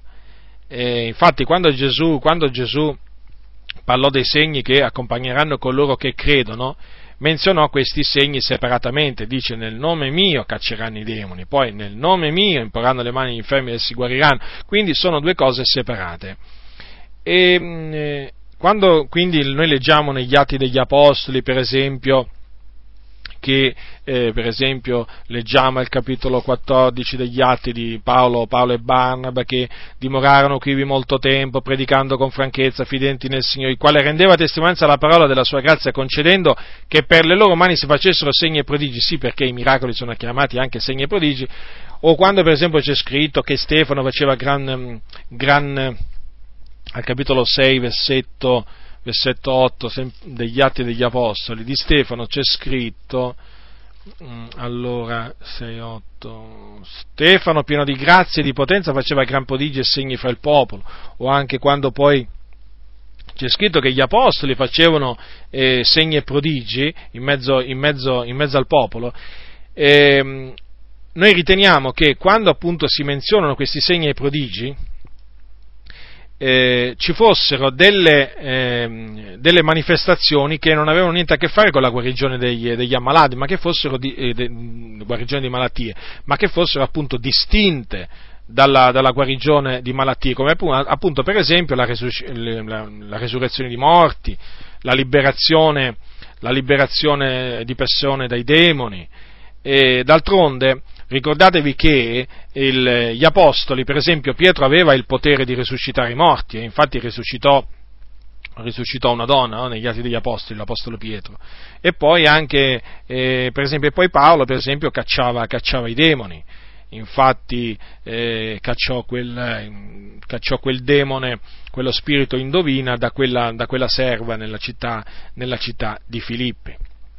Quindi e questo vi ho spiegato brevemente in che, cosa, in che cosa consiste il dono di potenza ad operare miracoli e appunto come sia differente il miracolo della guarigione, anche se talvolta in un passo, per esempio, si parla del miracolo della guarigione nella, nella, nella, Bibbia, perché certamente la guarigione è sempre un fatto miracoloso, però eh, il, il miracolo il miracolo in senso stretto in effetti è un, un qualche cosa che si distingue dalla, dalla, guarigione, lo abbiamo visto per esempio quando nel, nel, Salmo, nel Salmo 105 quei segni e prodigi che Mosè e Aronne compirono in Egitto sono chiamati miracoli.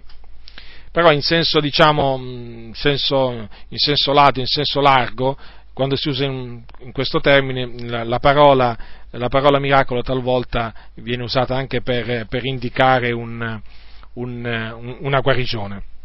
Allora vediamo adesso eh, e, dobbiamo, e dobbiamo, fratelli del Signore, pregare il Signore, pregare il Signore perché perché i segni e i prodigi, le guarigioni fanno parte, fanno parte della testimonianza della testimonianza che Dio aggiungeva ai suoi servitori nella proclamazione dell'Evangelo.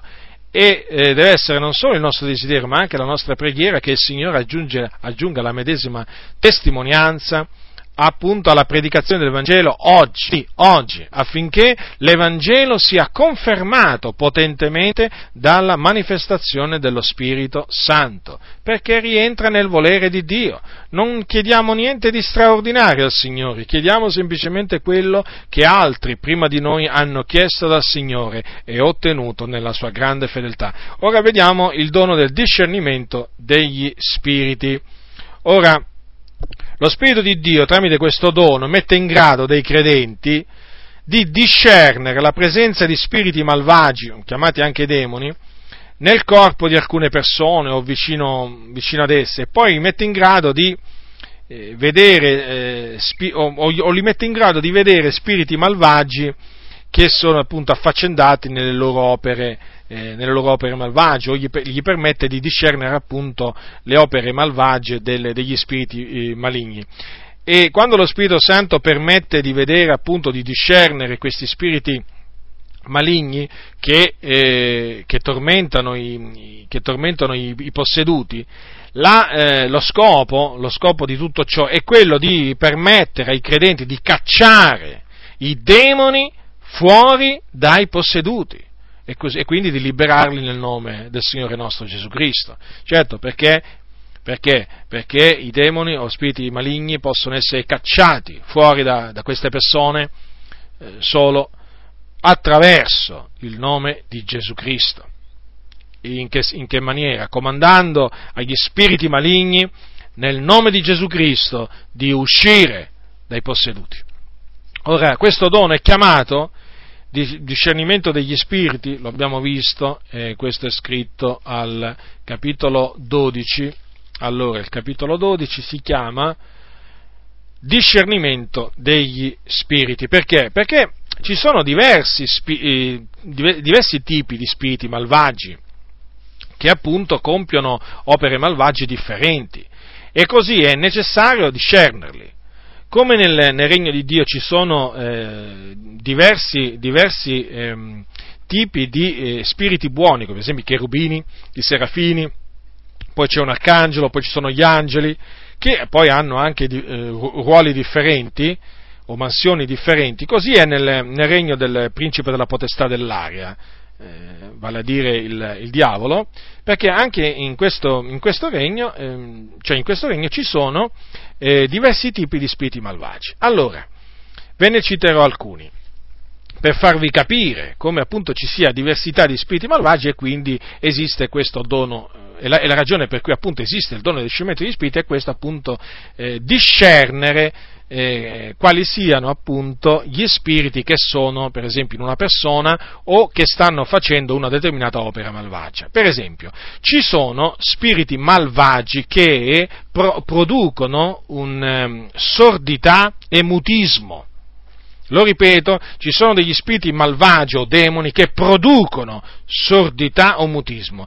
Noi questo lo deduciamo, lo apprendiamo dall'Evangelo scritto da Marco al capitolo 9, versetto 14. Ascoltate quello che dice la Bibbia, noi dobbiamo trarre sempre i nostri ragionamenti dalle Sacre Scritture. Al capitolo 9, versetto 14. Allora si parla dell'appunto di un fanciullo epilettico che fu mandato a Gesù. Ascoltate tutto il racconto di questa liberazione perché, eh, perché è significativa e ci fa capire allora, capitolo 9, versetto 14 Mar- versetto 14 di Marco. E venuti ai discepoli videro intorno a loro ehm, una gran folla e degli scribi che discutevano con loro. E subito tutta la folla, veduto Gesù, sbigottì, accorse a salutarlo ed egli domandò loro di che, di, di che, discutete voi con loro? E uno della folla gli rispose, Maestro, io ti ho menato il mio figliuolo che ha uno spirito mutolo e dovunque esso lo prende lo atterra ed egli schiuma, stride dei denti e rimane stecchito. Ho detto ai tuoi discepoli che lo cacciassero, ma non hanno potuto. E Gesù rispondendo disse loro, O generazione incredula, fino a quando sarò io con voi? Fino a quando vi sopporterò? Menatemelo menatemelo. E glielo menarono. E come vide Gesù, subito lo spirito lo torse in convulsione e caduto in terra si rotolava schiumando. E Gesù domandò al padre, da quanto tempo gli avviene questo? Ed egli disse, dalla sua infanzia, e spesse volte l'ha gettato anche nel fuoco e nell'acqua per farlo perire. Ma tu, se ci puoi qualcosa, abbi pietà di noi ed aiutaci. E Gesù, dice, e Gesù dici se puoi, ogni cosa è possibile a chi crede. E subito il padre del fanciullo esclamò, io credo, sovvieni alla mia incredulità. E Gesù, vedendo che la folla correva, sgridò lo spirito immondo, dicendogli, spirito muto e sordo, io te il comando, esci da lui e non entrare più in lui. E lo spirito, gridando, e straziandolo forte, uscì e il fanciullo rimase come morto, talché quasi tutti dicevano è morto. Ma Gesù lo sollevò ed egli si rizzò in piedi. Avete notato? Quel bambino aveva uno spirito mutolo e sordo, quindi che gli procurava mutismo e sordità. Vedete, è molto importante questo, eh? E, e c'è scritto anche in un'altra occasione, in questo caso è nel Vangelo scritto da Matteo, che un, un muto parlò dopo che Gesù cacciò il demone fuori da lui. Ascoltate, Matteo capitolo 9 prendete Matteo capitolo 9, versetto 30, 30 eh, allora, eh, 32. Or come quei ciechi uscivano, ecco che gli fu presentato un uomo muto indemoniato, e cacciato che fu il demonio, il muto parlò. Avete notato? Dopo che quel demone fu cacciato da, eh, da, da, fuori dal corpo, quel muto parlò. Evidentemente quel, eh, quell'uomo non poteva parlare a motivo di quello spirito mutolo che aveva. Ora, vi vorrei fare notare che, eh, quindi, in base alla Sacra Scrittura, alcuni di quelli che sono muti e sordi hanno un demone che appunto è, è uno spirito, è un demone di eh, sordità e di mutismo. Ho detto alcuni e non tutti perché eh, ci sono casi di mutismo e di eh, sordità che sono semplicemente dovuti a una malattia e non alla presenza di, eh, de, di demoni, in quella, in, di un demone in quella, in quella persona. Quindi ehm, eh, ecco perché, ecco perché eh, bisogna avere il dono del discernimento degli spiriti per capire in quale, in, diciamo, quando ci si trova davanti a un caso di mutismo, di persona muta o sorda, il cui mutismo e la cui sordità è prodotta da un demone. Perché è chiaro che se ci si trova davanti una persona muta e sorda che ha semplicemente bisogno di essere guarita, gli si impone le mani, si prega per lei nel nome di Gesù, appunto per la sua guarigione, ma altra cosa è se ha un demone mutolo e, e sordo. Allora in quel caso bisogna comandare allo spirito mutolo e sordo nel nome di Gesù Cristo di uscire da quella persona. Quindi è, è, sbagliato, secondo quello che insegna la scrittura, di attribuire ogni, ogni sordità, ogni mutismo eh, alla, a possessione demoniaca. Eh? Questo ci tengo a dirlo perché ci sono alcuni veramente che ogni volta che si trovano davanti un muto un sordo pensano che si tratti di una persona posseduta. Non è affatto così, tanto, eh, tanto è vero che Gesù ci furono molti sordi e molti eh, muti che lui semplicemente guarì e da cui non cacciò, non cacciò demoni. Eh, per esempio, allora, se voi prendete il capitolo 7 allora, il capitolo 7 del, di Marco, dal versetto 32, ascoltate, gli menarono un sordo che parlava a stento e lo pregarono che gli imponesse la mano. Ed egli, trattolo in disparte fuori dalla folla, gli mise le dita negli orecchi e con la saliva gli toccò la lingua. Poi, levati gli occhi al cielo, sospirò e gli disse, Effata che vuol dire apriti, e gli si aprirono gli orecchi, e subito gli si sciolse lo scilinguagnolo e parlava bene.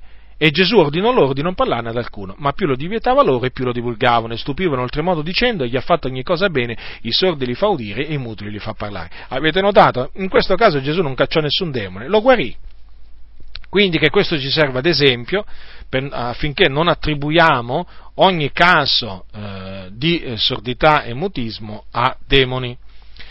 Poi eh, ci sono spiriti malvagi che sono chiamati spiriti seduttori perché il loro, il loro compito, naturalmente compito che gli ha dato il diavolo, che è il loro principe, è quello di, di, di, di, trarre in inganno le persone affinché accettino ogni sorta di, eh, false, eh, di false dottrine.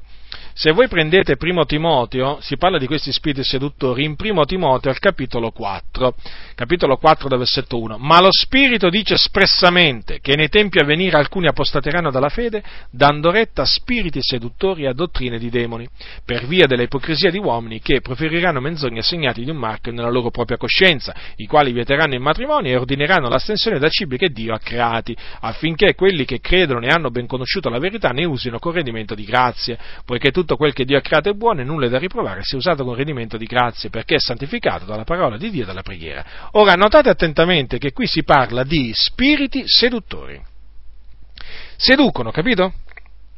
Seducono eh, le persone affinché accettino varie, varie false dottrine. Questi spiriti malvagi aiutano i falsi profeti e i falsi cristi a, a diffondere le loro eresie di perdizione e, e, ci sono anche falsi ministri del Vangelo eh, che eh, diciamo eh, sono stati proprio, sono caduti vittima di questi ehm, che sono appunto vittima di questi eh, spiriti seduttori e naturalmente questi spiriti seduttori li aiutano, li aiutano a diffondere false dottrine in mezzo, in mezzo alla Chiesa. E, e, naturalmente la falsa dottrina, ricordatevi, eh, si, si, capisce si capisce dal fatto che non è in armonia eh, con l'insegnamento della parola del Signore. E eh, la dottrina falsa, sappiatelo, è generata dal eh, padre della menzogna. Ma eh, per non, per, non, cadere vittima appunto di, ehm, di questi falsi, falsi ministri, bisogna pregare, vegliare, investigare le scritture continuamente, fratelli Facendo così non si cadrà, non si cadrà vittima di costoro perché, eh, perché non si, non si accetteranno le loro menzogne. Poi ci sono spiriti malvagi che compiono segni e prodigi. Noi abbiamo visto, come vi ho detto prima, eh, c'è un dono, dello, eh, un dono, spirituale che si chiama potenza d'opera miracoli. Ebbene, l'equivalente, eh, l'equivalente diciamo, eh, capacità di operare segni e prodigi bugiardi naturalmente viene da degli spiriti malvagi che ce l'hanno naturalmente i, i, i, falsi, i, falsi, profeti, tanti falsi profeti e falsi cristi. Allora, di questi spiriti che operano segni e prodigi, se ne parla nel libro dell'Apocalisse, al capitolo 16. Prendete il libro dell'Apocalisse al capitolo 16. Ecco che cosa c'è scritto che ha visto Giovanni. Capitolo 16, versetto 13. Allora, mh, mm, allora, dal versetto 13, e vidi uscire dalla bocca del dragone, dalla bocca della bestia, dalla bocca del falso profeta, tre spiriti immondi simili a rane, perché sono spiriti di demoni che fanno dei segni e si recano dai re di, la, di tutto il mondo per adunarli per la battaglia del gran giorno dell'Iddio Onnipotente. Ora, notate che qui si dice che fanno dei segni. Eh sì, eh sì, e ci sono, ci sono questi, sono nel mondo questi spiriti, questi spiriti malvagi che fanno dei segni. E infatti, eh, quando, quando, quando, voi sentite appunto di questi, di questi guru, guru indiani, no? cosiddetti guru indiani o streghe, stregoni che fanno appunto segni e prodigi, come pensate voi che riescano a fare quei segni e quei prodigi bugiardi? Eh, tramite appunto l'assistenza di questi spiriti, eh, spiriti malvagi che appunto li aiutano, si usano di loro per fare questi segni e prodigi. Eh, segni e prodigi eh, bugiardi. E badate bene, eh, badate bene che questi segni e prodigi bugiardi si sono insinuati anche in mezzo alla Chiesa attraverso appunto falsi ministri che hanno l'apparenza di essere ministri del Vangelo o ministri di giustizia, ma sono proprio dei ministri di Satana. Vengono, ci, vengono a noi in vesti di, di, pecore, ma sono internamente dei lupi, dei lupi rapaci. Da costoro bisogna guardarsi, fratelli, guardatevi da costoro. Eh, poi ci sono degli spiriti eh, chiamati spiriti indovini. Ora, e tramite questi appunto spiriti le persone predicono il futuro, eh, o come si dice, indovinano. Allora, al capitolo ah, degli Atti si parla appunto di una, di una ragazza, di una donna che aveva un, uno, uno, spirito indovina. Capitolo 16 degli Atti degli Apostoli, versetto 16. Allora, capitolo 16 degli Atti degli Apostoli, capitolo 16 degli Atti degli Apostoli, al versetto allora, 16. E avvenne come andavamo al luogo d'orazione e si trovavano a Filippi, e qui l'Apostolo Paolo e i suoi collaboratori, e avvenne come andavamo al luogo d'orazione che incontrammo una certa serva che aveva uno spirito indovino. Il, l'originale greco sarebbe uno spirito pitone eh, e con l'indovinare procacciava molto guadagno ai suoi padroni. Costei, messasi a seguire Paolo e noi, gridava, questi uomini sono servitori dell'Iddio Altissimo e vi annunziano la via della salvezza. Così fece per molti giorni, ma essendone Paolo annoiato, si voltò e disse allo Spirito, io ti comando nel nome di Gesù Cristo che tu esca da costei. Ed esso uscì in quell'istante. Avete notato? Questa donna aveva uno spirito indovina e ancora oggi naturalmente ci sono molti che hanno questo, questo eh, spirito indovino. E, eh, abbiamo visto eh, poco fa, quando, eh, quando, ho letto quel passo mh, dall'Apocalisse, dove appunto Giovanni dice di aver visto quei, quei, quei, quegli spiriti simili a rane, che appunto quegli spiriti eh, assomigliavano a, rame, ora, a, a rane.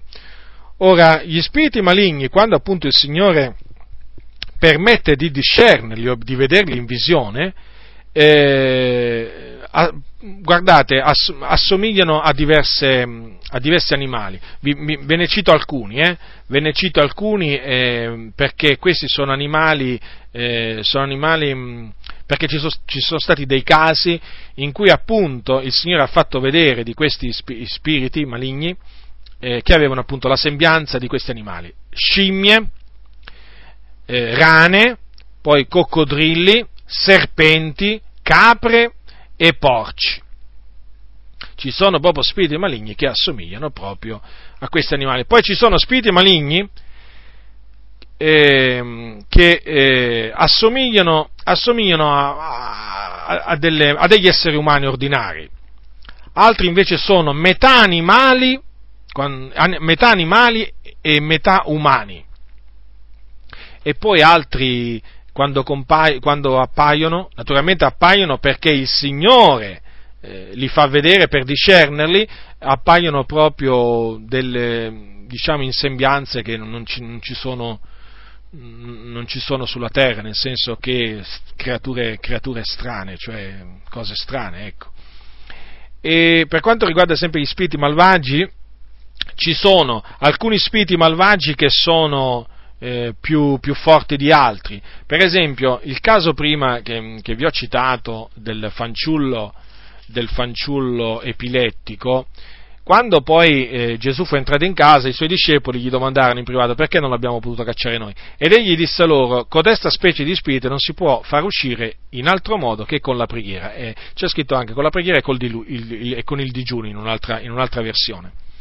Ebbene, cosa significa questo? Il fatto che appunto questi demoni eh, escono solo eh, la, mediante la preghiera e il digiuno significa che in effetti oppongono una resistenza che è superiore alla resistenza che oppongono altri, altri, altri demoni.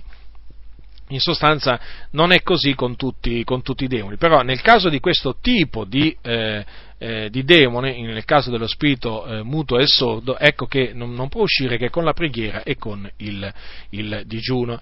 E poi ci sono degli spiriti malvagi che sono più malvagi di altri, considerate un po'. Questo lo si, questo lo si apprende dalla, eh, dalle parole di Gesù al capitolo 12 di Matteo, al versetto 40, dal versetto 43. Gesù ha detto, Or quando lo spirito immondo è uscito da un uomo, va attorno per luoghi aridi, cercando riposo, e non lo trova. Allora dice, ritornerò nella mia casa donde sono uscito. E giuntovi la trova vuota, spazzata e adorna. Allora va e prende seco altri sette spiriti peggiori di lui, i quali entrati prendono quivi dimora, e l'ultima condizione di codesto uomo diviene peggiore della prima. Così avverrà anche a questa malvagia generazione. Avete notato che si parla di spiriti peggiori di quello precedente. Quindi è, è, è biblico parlare in questi, in questi termini. Poi ci sono degli spiriti malvagi che sono preposti dal diavolo a, diciamo, governare, mm, eh, voi sapete che il diavolo è il principe di questo mondo, e appunto per governare questo mondo ha bisogno delle, dei, dei, dei, dei, ministri, no? E appunto che lui incarica per governare eh, varie, parti, varie parti, le diverse parti del mondo. Pa- eh, questo lo si apprende, cioè che ci sono degli spiriti malvagi eh, che poi sono chiamati principati, che dominano appunto varie parti della terra o nazioni intere, libro, lo si apprende dal libro di Daniele al capitolo 10. Infatti nel libro di Daniele eh, il profeta racconta che cosa? Che lui si era umiliato nel cospetto del Signore. Allora lui si era umiliato nel cospetto del Signore e il Signore aveva ascoltato la sua preghiera, aveva mandato un suo messaggero, solo che questo messaggero del Signore, prima eh, di arrivare a Daniele, incontrò l'opposizione di un eh, chiamato capo, cioè che sarebbe appunto un, um, uno spirito malvagio, sarebbe chiamato, è chiamato il capo del regno di Persia. Infatti, quando questo messaggero eh, parlò ad, apparve a Daniele, e gli parlò da parte di Dio, è scritto così al capitolo 10, versetto 12 di Daniele. Egli mi disse, non temere Daniele, poiché dal, dal primo giorno che ti mettesti in cuore di intendere ed umiliarti nel cospetto del tuo Dio, le tue parole furono udite, e io sono venuto a motivo delle tue parole. Ma il capo del regno di Persia mi ha resistito 21 giorni, però ecco Michael, uno dei primi capi, è venuto in mio soccorso, e io sono rimasto là presso i re di Persia. Questo capo del regno di Persia non era altro che un principato uno spirito, uno spirito malvagio. Però vedete che non riuscì a impedire che la, ehm, a impedire che appunto quella preghiera di Daniele fosse esaudita. Cercò di impedirla, ma non ci riuscì alla fine a impedire che quel messaggero arrivasse, eh, arrivasse a Daniele.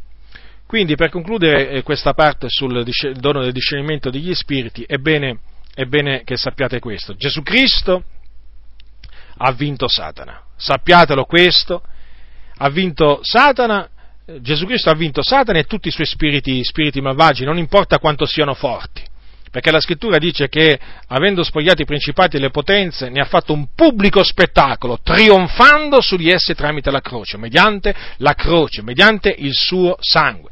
Quando i demoni vengono eh, appunto evidenziati, quando vengono eh, cacciati poi nel nome, nel nome del Signore Gesù Cristo, essi ubbidiscono, perché devono ubbidire, devono ubbidire e escono dai, dai, dagli indemoniati. Eh, quindi non credete, non credete, a tutti quei eh, predicatori evangelici che dicono che oggi non si possono cacciare, si possono cacciare i demoni nel nome di Gesù. Oggi, oggi, i demoni invece si possono cacciare come? Esattamente come fa, si potevano cacciare al tempo di Gesù e al tempo degli Apostoli. Si cacciano, si devono cacciare nel nome di Gesù Cristo. Eh, ed essi ubbidiscono, ubbidiscono. quando gli si, gli, si, gli si dà un comando nel nome di Gesù Cristo, quando gli si dice di uscire fuori dai corpi, dal corpo di una persona, quel demone ubbidirà. E quindi noi non dobbiamo avere paura degli spiriti malvagi, perché noi, la, scrittura dice che noi abbiamo, abbiamo, abbiamo vinto il diavolo per il sangue dell'agnello, per il sangue di Gesù Cristo che lui ha sparso sulla croce e l'abbiamo vinto anche mediante la parola della nostra testimonianza. Poi ricordatevi che la scrittura dice che colui che è in noi è più grande di colui che è nel mondo, e colui che è nel mondo chi è? Se non il principe della potestà dell'aria.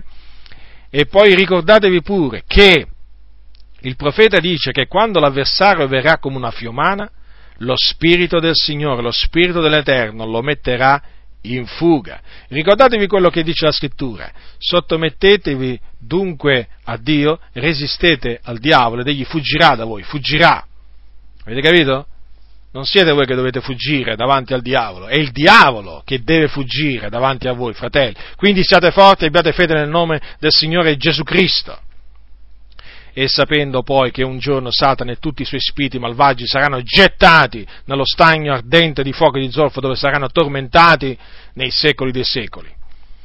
Ora veniamo adesso agli ultimi tre doni agli ultimi tre doni che sono appunto la profezia, la diversità delle lingue e l'interpretazione delle lingue. Ora, una breve, una breve, una breve premessa riguardo appunto di questi, eh, di questi doni. Allora, il dono di profezia è un dono tramite cui lo Spirito Santo esorta, conforta, edifica la Chiesa. E eh, talune volte, mediante questo, mediante questo dono, lo Spirito Santo parla anche a non credenti. Nel, nel, dono, nel, nel, dono, di profezia non c'è nessuna predizione di evento futuro particolare, perché abbiamo già visto che il, la predizione di un evento futuro particolare è la parola di sapienza, che è distinta dalla, dal dono di profezia. Ora, la, il, il credente deve bramare di profetare, le profezie non devono essere disprezzate, ma semmai devono essere esaminate e, e poi eh, devono essere esaminate alla luce delle sacre scritture. E se una profezia è eh, dottrinalmente sbagliata, perché appunto eh, contrasta l'insegnamento della Sacra Scrittura, va rigettata immediatamente, non importa chi l'ha preferita. Per quanto riguarda il, il, il, dono della diversità delle lingue, faccio questa breve premessa prima di, di, prima di passare appunto a, all'esposizione eh, più dettagliata eh, eh, di questo dono. Allora, il dono della diversità delle lingue è un dono tramite cui il credente viene messo in grado dallo Spirito Santo di parlare in più di una lingua straniera. E, mentre il credente, quando viene battezzato con lo Spirito Santo, eh, comincia a parlare in altra lingua, almeno in una lingua straniera, comunque tutti, almeno tutti quelli che vengono battezzati con lo Spirito Santo vengono, cominciano a parlare per lo Spirito in una lingua straniera. Però quando c'è appunto il dono della diversità delle lingue succede che il credente viene messo in grado, viene messo in grado di, eh, di parlare più di una lingua straniera, infatti è chiamato dono della diversità delle lingue eh, è un dono che non hanno tutti, ecco perché eh, l'Apostolo Paolo fa, questa, fa, quella domanda molto conosciuta ai Corinti, parlano tutti in altre lingue? È chiaro, perché lì si riferiva al dono della diversità delle lingue e non tutti hanno questo dono. Poi eh, è bene tenere presente che chi parla in altra lingua parla sempre a Dio, e quello che dice può essere una preghiera, un cantico, un rendimento di grazie. E, eh, ed, è bene, ed, è bene, precisare che appunto quello che il credente dice in altra lingua, se non è interpretato, la Chiesa non sarà edificata. Ecco perché il credente deve pregare eh, al fine di interpretare quello che dice. Perché solo quando le lingue sono interpretate gli uditori possono dire amen eh, appunto perché hanno capito il significato delle, delle parole e quindi vengono, vengono, edificati. Ecco perché è importante il dono appunto dell'interpretazione delle lingue, perché permette al, eh, all'uditorio eh, di intendere quello che è stato detto in altra, eh, in altra, in altra lingua. E, e quando, quando la Chiesa si riunisce le lingue non devono essere impedite, eh, però è necessario chiaramente eh, osservare i comandamenti che il Signore ha dato tramite l'Apostolo Paolo a riguardo appunto dell'uso del, eh, del parlare, del parlare eh, in, lingue, in, lingue, questo per non creare confusione. Quindi se, qualcuno, se c'è qualcuno che parla in lingue, devono essere due o tre al più a farlo, uno alla volta, e poi uno deve interpretare. Se non c'è chi interpreta, eh, allora si devono stare in silenzio e parlare a se stessi eh, e a Dio. Eh, poi mm, un'altra cosa, il parlare, lingue, il parlare, in lingue tutte assieme deve essere evitato, perché altrimenti se un, un non credente entra dentro dirà che siamo, siamo tutti pazzi. Ora, vi voglio, ehm, vi voglio, spiegare brevemente adesso, un po' più entrando, entrando un, po', un po' di più nel, in questi doni, questi doni. Allora vi vorrei fare notare alcune cose in... Allora, secondo quello che dice Paolo ai Corinzi al capitolo 14, vi spiegherò brevemente appunto il dono di profezia, eh, eh, del parlare in lingue, della diversità delle lingue e appunto dell'interpretazione, facendo riferimento al capitolo 14 del, di Primo Corinzio. Ora, capitolo 14, versetto 1, dice Paolo, procacciate la carità non lasciando però di ricercare i doni spirituali, principalmente il dono di profezia. Ora, perché l'Apostolo Paolo ha detto di, eh, di desiderare principalmente il dono di profezia? Lo spiega lo spiega subito dopo. Dice così, perché chi parla in altre lingue non parla agli uomini, ma a Dio, perché nessuno lo intende, ma in spirito preferisce i misteri. Chi profetizza invece parla agli uomini un linguaggio di edificazione, di esortazione e di consolazione. Chi parla in altre lingue edifica se stesso, ma chi profetizza edifica la Chiesa. Ora io ben vorrei che tutti parlassi in altre lingue, ma molto più che profetasti. Chi profetizza è superiore a chi parla in altre lingue, a meno che gli interpreti affinché la Chiesa ne riceva edificazione. Ecco dunque perché l'Apostolo Paolo dice appunto che dobbiamo desiderare principalmente il dono di profezia. Perché? Perché mentre chi parla in altra lingua non parla agli uomini ma a Dio, chi profetizza parla agli uomini. E che cosa dice agli uomini? Appunto, gli rivolge un messaggio di edificazione, di esortazione e di consolazione. C'è una grande differenza quindi. Ecco dunque la ragione. E poi per quest'altra ragione, perché chi parla in altre lingue edifica se stesso, chi profetizza edifica la Chiesa. Ecco perché l'Apostolo Paolo diceva appunto che lui desiderava che tutti parlassero, ehm, cioè che tutti profetassero, dice molto più che profetaste, perché chi profetizza è superiore a chi parla in altre lingue, a meno che gli interpreti. Certo, perché è superiore? Perché eh, chi, eh, questo lo vedremo, lo vedremo, meglio dopo, è evidente la, la, eh, la, la ragione, perché? Eh, chi, eh, chi profetizza parla alla Chiesa e la Chiesa intende, chi parla in altre lingue invece parla a Dio e la Chiesa non lo intende, a meno che, a meno che c'è chi interpreta. Allora, se c'è chi interpreta, la Chiesa naturalmente riceverà edificazione da quel parlare in lingue perché ha capito che cosa è stato, è stato detto. Allora, eh, naturalmente, eh, ehm, eh, naturalmente è evidente che sono tutte e due utili, sia il profetizzare sia il parlare in altre lingue sono, sono due manifestazioni utili, solo che la seconda manifestazione, cioè il parlare in altre lingue, se è priva dell'interpretazione, dell'interpretazione, è utile solo a chi parla perché lui edifica se stesso, ma non edifica la Chiesa, mentre nel caso della profezia è utile, è utile appunto perché non c'è bisogno dell'interpretazione, perché è un messaggio rivolto direttamente, direttamente alla, alla, Chiesa. Ora vediamo, vediamo della, della profezia degli esempi, degli esempi biblici per farvi capire appunto eh, in che cosa consistono queste appunto parole di, mh, di edificazione.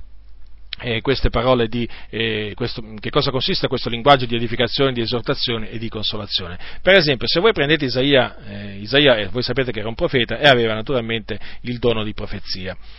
E capitolo 28 al versetto 23 di Isaia, allora Isaia, capitolo 28, 28, 20, dal versetto 23 al versetto 29. Questo è un esempio di linguaggio di edificazione. Porgete orecchie date ascolto alla mia voce, state attenti, ascoltate la mia parola. L'agricoltore ara egli sempre per seminare, rompe ed erpica egli sempre la sua terra. Quando ne ha appianata la superficie, non vi semina egli l'aneto, non vi sparge il comino, non vi mette il frumento a solchi, l'orzo nel luogo designato e il faro entro i limiti adesso assegnati? Il suo Dio gli insegna la regola da seguire, la maestra, l'aneto non si trebbia con la trebbia, né si fa passare sul comino la ruota del carro, ma l'aneto si batte col bastone e il comino con la verga, si trebbia il grano, non di meno non lo si trebbia sempre.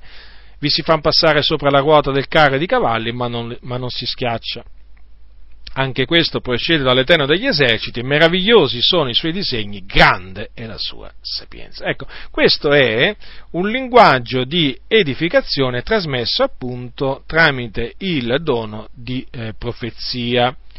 Prendiamo adesso un esempio di parola di esortazione. Per esempio, se voi prendete sempre Isaia, capitolo 1, capitolo 1, versetto 16, ascoltate lavatevi, purificatevi, togliete dinanzi agli occhi miei la malvagità delle vostre azioni, cessate dal fare il male, imparate a fare il bene, cercate la giustizia, rialzate l'oppresso, fate ragione all'orfano, difendete la causa della vedova. Questa è una parola di esortazione. Poi abbiamo una parola di conforto, Prendiamo, prendete sempre Isaia, Isaia capitolo 3 al versetto, versetto eh, dal versetto 1 dice, ma ora così parla l'Eterno, il tuo creatore, o Giacobbe, colui che t'ha formato, Israele, non temere, perché io t'ho riscattato, t'ho chiamato per nome, tu sei mio. Vedete, questa appunto una parola, una parola di, eh, di, di conforto. E quindi appunto in questa maniera, in questa maniera il, lo Spirito del Signore edifica la Chiesa tramite il dono di profezia, tramite appunto parole di edificazione, di esortazione e di conforto. Ora, per quanto riguarda il dono di profezia, vi voglio dire due cose, eh, di, due, due cose importanti. Allora, la prima, appunto, come ho già detto, la profezia non è la rivelazione di un evento futuro, perché lo abbiamo già visto, la, la rivelazione di un evento futuro è data tramite la parola di sapienza. Infatti, se voi, leggete, se voi leggete, attentamente, come credo che voi abbiate fatto, queste parole che vi ho citato poco fa, avete notato in esse non c'è una, una, la, la, la, predizione di un evento particolare nel, eh, nel, nel futuro. Quindi, la profezia, con il dono di profezia non c'è la rivelazione di un evento futuro, tanto è vero che l'Apostolo, l'Apostolo Paolo cita la rivelazione, il termine rivelazione distinto da quello profezia. Ascoltate che cosa dice in primo Corinzi, capitolo 14. Allora, primo Corinzi, capitolo 14, al versetto 6, ascoltate l'Apostolo cosa dice, infatti fratelli, se io venissi a voi parlando in altre lingue, che vi gioverei se la mia parola non vi recasse qualche rivelazione o qualche conoscenza o qualche profezia o qualche insegnamento? Avete notato? Profezia e rivelazione sono, sepa- sono, eh, sono mh, citati distintamente, separatamente e questo conferma che c'è una differenza tra la profezia e la rivelazione appunto di un evento, eh, di un evento futuro. Io, eh, certamente alcune volte si chiamano le, le predizioni eh, di, di, eventi futuri si chiamano profezie, vengono chiamate così, diciamo, profezie, però in effetti, eh, in effetti il, il, dono di profezia, proprio eh, secondo quello che insegna la scrittura, non, non, possiede, non, possiede, al suo interno la rivelazione di un evento, di un, di un evento futuro. Allora, la, la, seconda cosa che voglio dirvi è questa, che il dono di profezia da solo non è che fa uno profeta, eh, perché affinché uno venga riconosciuto come profeta, eh, deve avere, oltre al dono di profezia, anche eh, alcuni doni di rivelazione. I doni di rivelazione sono la parola di sapienza, la parola di conoscenza e il discernimento degli spiriti. Gli esempi di Elia, Eliseo, Isaia, Geremia, Ezechiele lo stanno, e altri profeti lo stanno a confermare perché questi uomini, oltre, perché i profeti, oltre ad avere il dono di profezia, anche Samuele, avevano proprio i doni, i doni di rivelazione. Ora, adesso eh, torniamo al, al, alle lingue. Ora, eh, abbiamo visto che il, chi profetizza, lo dice l'Apostolo Paolo, è superiore, è superiore a, a, chi parla in altre, eh, in, in, in altre lingue. Dice così, a meno che gli interpreti. Cosa significa? Che eh, chi parla in altre, cioè che questa superiorità del, della profezia eh, nei confronti del, del, parlare in altre lingue cesserà se chi parla in altre lingue eh, interpreta pure quello che egli ha detto. Perché? Perché anche in questo caso la Chiesa ne riceverà edificazione. Come la Chiesa riceve edificazione eh, dalla profezia, che è un linguaggio rivolto agli uomini, un linguaggio di esortazione, edificazione e consolazione, così la Chiesa riceverà edificazione eh, dal parlare in lingue se questo viene interpretato. Perché? Perché la Chiesa così capirà quello che è stato detto dal credente in altra lingua a Dio. Ora, voi sapete che perché riceverà edificazione? Perché chi parla in altre lingue, lo ha detto l'Apostolo Paolo, non parla agli uomini ma a Dio. Che cosa dice a Dio? Rivolge a Dio una preghiera, un cantico, un rendimento di grazie e così via. Allora, nel, facciamo un esempio. Nel momento in cui un credente parla in altre lingue, eh, sta pregando il Dio in altra lingua. Mettete caso, mettiamo caso che questo credente stia intercedendo per lo Spirito, sta pregando per lo Spirito a Dio per un fratello mai conosciuto eh, che si trova in Congo in Congo a predicare l'Evangelo e in quel momento si trova in pericolo. Allora il credente, eh, il credente sospinto dallo Spirito Santo, comincia a intercedere, comincia a intercedere per, quel, eh, per quel, fratello sconosciuto che si trova in Congo. Ora, che cosa, che cosa succederà? Che quel credente parlerà in altra lingua pregherà in altre lingue, chi lo interpreta renderà, eh, renderà comprensibile a tutta, a, tutta, a tutta, la comunità quello che è stato detto in altre lingue. E quindi potrà dire amen a quella preghiera perché avrà capito che quel credente aveva pregato aveva pregato per, eh, per, quel fratello. E quindi potrà dire amen e sarà edificato perché dirà vedi il Signore mediante ha aperto la bocca a quel fratello e per lo Spirito ha pre, eh, lo Spirito ha pregato, lo Spirito ha pregato tramite quel fratello, eh, questo nostro fratello, per un fratello a noi sconosciuto che si trova in combo. E certo, sarà edificato grandemente. Il, il punto è questo, che l'edificazione, l'edificazione non si riceve solo quando si riceve un messaggio eh, direttamente nella nostra lingua, ma si riceve anche quando si sente che un parlare in altra lingua è stato interpretato, certo. Eh, l'edificazione eh, eh, la, la, si riceve, la, si riceve, la si riceve ugualmente. Non è che uno viene edificato per forza di cose quando eh, riceve un, un, un, diciamo, una, una profezia, no, uno riceve edificazione anche quando sente interpretare una preghiera in altra lingua, un cantico in altra lingua o un rendimento di grazie in altra lingua. Ora, proseguendo, l'Apostolo Paolo dice, eh, nel versetto al versetto 6, sempre del capitolo 14 di Primo Corinzi, infatti fratelli, se io venissi a voi parlando in altre lingue, che vi gioverei se la mia parola non vi recasse qualche rivelazione, o qualche conoscenza, o qualche profezia, o qualche insegnamento? Perfino le cose inanimate che danno suono, quali il flauto, o la cetra, se non danno distinzione di suoni, come si conoscerà quel che è suonato col flauto o con la cetra? E se la tromba dà un suono sconosciuto, chi si preparerà alla battaglia? Così anche voi, se per il vostro dono di lingue non preferite un parlare intellegibile, come si capirà quel che dite? Parlerete in aria. Ci sono ci sono nel mondo tante tante specie di parlare, di un parlare senza significato. Se quindi io non intendo il significato del parlare, sarà un barbaro per chi parla e chi parla sarà un barbaro per me, così anche voi, poiché siete bramosi dei doni spirituali, cercate di abbondarne per l'edificazione della Chiesa. Perciò chi parla in altra lingua preghi di poter interpretare, poiché se prego in altra lingua ben prega lo spirito mio, ma la mia intelligenza rimane infruttuosa. Ora, notate eh, che qui l'Apostolo Paolo mette enfasi sull'importanza dell'interpretazione. Perché?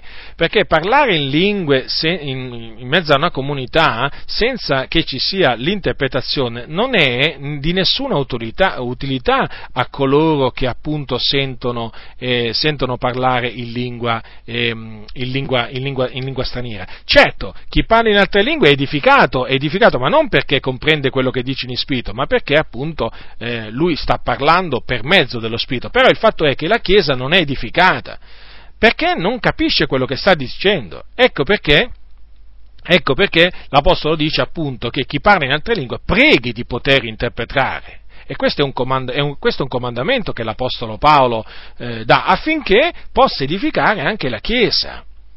Quindi, L'apostolo, l'apostolo, Paolo appunto dice che dunque, che, che, farò dunque? Allora dice pregherò con lo spirito ma pregherò anche con l'intelligenza, cioè interpreterò. Questo significa, perché appunto nel momento in cui, momento in cui uno interpreta quello, quello che ha detto per lo spirito, la Chiesa poi riceverà edificazione.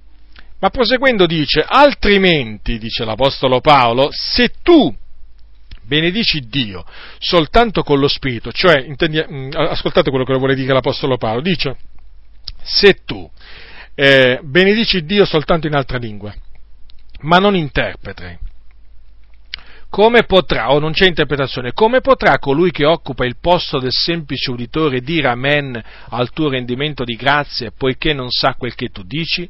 Quanto a te, certo, tu fai un bel ringraziamento, ma l'altro non è edificato. Io ringrazio Dio che parla in altre lingue più di tutti voi, ma nella Chiesa preferisco di cinque parole intellegibili per istruire anche gli altri che dirne diecimila in altra lingua. In altre parole dice Paolo che se, se noi non facciamo quello che lui ci dice di fare, cioè eh, se noi eh, preghiamo o eh, cantiamo in altra lingua senza interpretare la preghiera o il canto, eh, dice quello che occupa il posto del semplice uditore, come potrà dire amen al nostro, al nostro rendimento di grazia? Non potrà, è evidente questo. Eh, certo, noi faremo un bel rendimento di grazia, eh, ma l'altro non sarà edificato. Siccome che bisogna cercare la mutua edificazione, allora bisogna stare attenti a non mettersi a parlare in aria. Infatti l'Apostolo Paolo preferiva, preferiva, lo dice lui stesso, lui che parlava più in lingue più di tutti i santi di Corinto, dire cinque parole che si capivano anziché dirne diecimila che, in altre lingue che non si capivano. Quindi l'Apostolo Paolo ha messo enfasi sull'importanza del parlare in altre lingue accompagnato dall'interpretazione, o, o meglio, ha, ha, messo enfasi sull'importanza che ha il dono dell'interpretazione delle lingue, tramite cui appunto le lingue vengono rese comprensibili, cioè quello che viene detto in altre lingue viene reso comprensibile. Ecco perché poi l'Apostolo dice, versetto 20, fratelli, non siate fanciulli per senno, siate pur bambini quanto a malizia, ma quanto a senno siate uomini fatti. Quindi dobbiamo essere uomini quanto a intelligenza dobbiamo essere uomini fatti, non agire appunto come, eh, come, come bambini. E, ehm, eh, poi l'Apostolo Paolo appunto prosegue citando, citando un, un, passo del, eh, vi dice nella legge, Egli è scritto nella legge, io parlerò a questo popolo per mezzo di gente d'altre lingue e per mezzo di labbra straniere, neppure così mi ascolteranno, dice il Signore. Pertanto le lingue servono di segno non per i credenti, ma per i non credenti. La profezia invece serve di segno non per i non credenti, ma per i credenti. Quando dunque tutta la Chiesa si raduna assieme, se tutti parlano in altre lingue ed entrano degli estranei o dei non credenti, non diranno essi che siete pazzi? Ma se tutti profetizzano ed entra qualche non credente o qualche estraneo, egli è convinto da tutti, è scrutato da tutti, i segreti del suo cuore sono palesati e così, gettandosi giù con la faccia a terra, adorerà Dio, proclamando che Dio è veramente fra voi. Ora, vorrei eh, che notaste che qui l'Apostolo Paolo ha detto chiaramente che il Signore eh, si sarebbe usato eh, o si usa del, eh, del, del, parlare in altre lingue come segno, cioè per attirare l'attenzione degli, eh, degli increduli. Infatti dice che le lingue servono di segno, servono di segno i, eh, le, per, le, lingue servono di segno per, per i non credenti.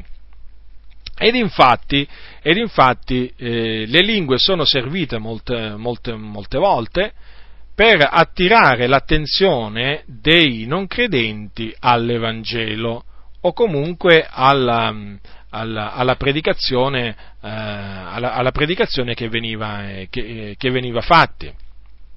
Qui non è che l'Apostolo dice che chi parla in altre lingue parla agli uomini, eh, badate, perché se no contraddirebbe eh, quello che ha detto all'inizio del capitolo 14, quando dice che chi parla in altre lingue non parla agli uomini ma a Dio. Qui sta semplicemente dicendo che Dio avrebbe usato il fenomeno soprannaturale del parlare in altre lingue per attirare l'attenzione dei giudei fargli capire appunto che lui era presente in mezzo a quelle persone che parlavano, eh, parlavano in altre lingue. E così i giudei avrebbero riconosciuto che Dio era in mezzo a quelle, a quelle persone.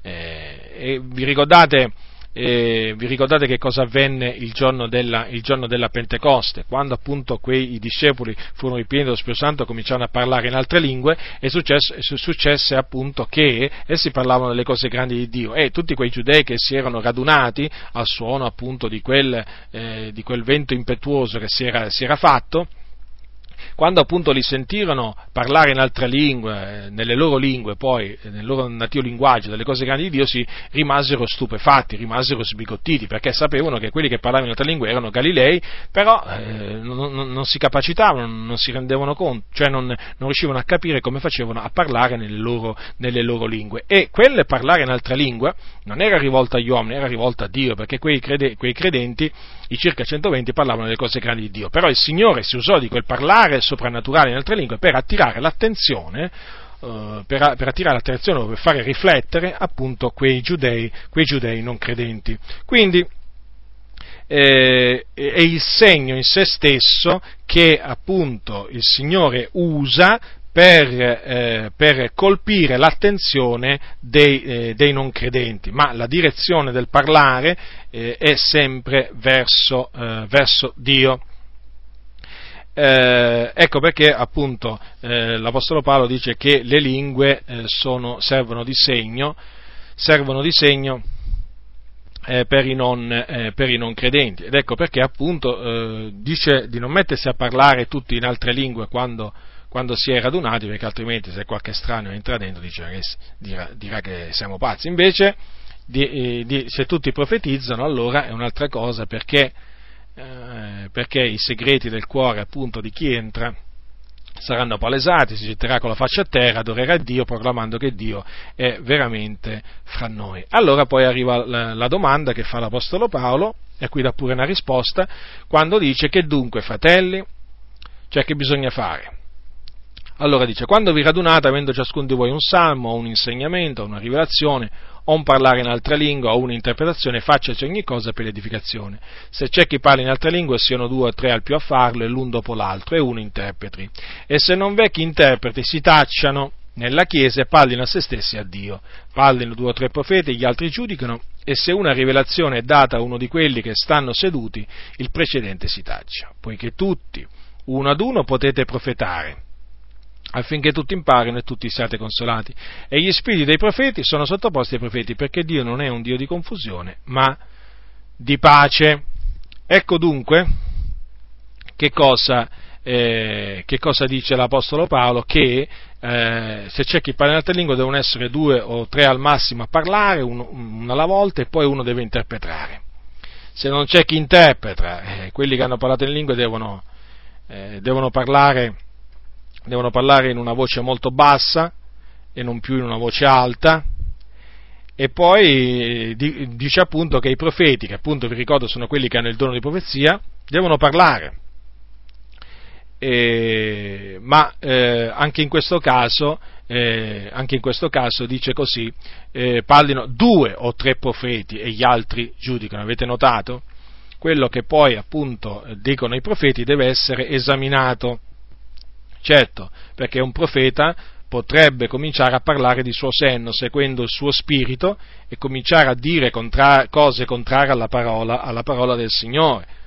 O potrebbe anche cominciare a fare false predizioni. E quindi, naturalmente, bisogna vegliare. E comunque dice se una rivelazione è data, a, è data appunto a uno a uno dei profeti che è seduto, allora colui che sta parlando deve, stare, deve tacersi per dare appunto la precedenza a chi ha avuto la, la, la rivelazione. E naturalmente poi l'Apostolo Paolo, dopo aver dato tutti questi comandamenti, dice una cosa molto importante a cui faremo bene molta attenzione. Ascoltate che cosa dice l'Apostolo Paolo al versetto 37, se qualcuno si stima essere profeta spirituale riconosca che le cose che io vi scrivo sono comandamenti del Signore e se qualcuno lo vuole ignorare lo ignori o se qualcuno lo vuole disconoscere sarà o sia disconosciuto. Quindi è importante che le cose che ha detto l'Apostolo Paolo che concernono i doni, i doni, spirituali, è importante riconoscerle come parole del Signore. E questi, queste parole che lui ha detto sono comandamenti del Signore, sono cose che, eh, che il Signore ci ha ordinato eh, di fare. Noi non possiamo fare come ci pare e piace a noi, dobbiamo obbedire ai comandamenti del Signore e dobbiamo stare attenti.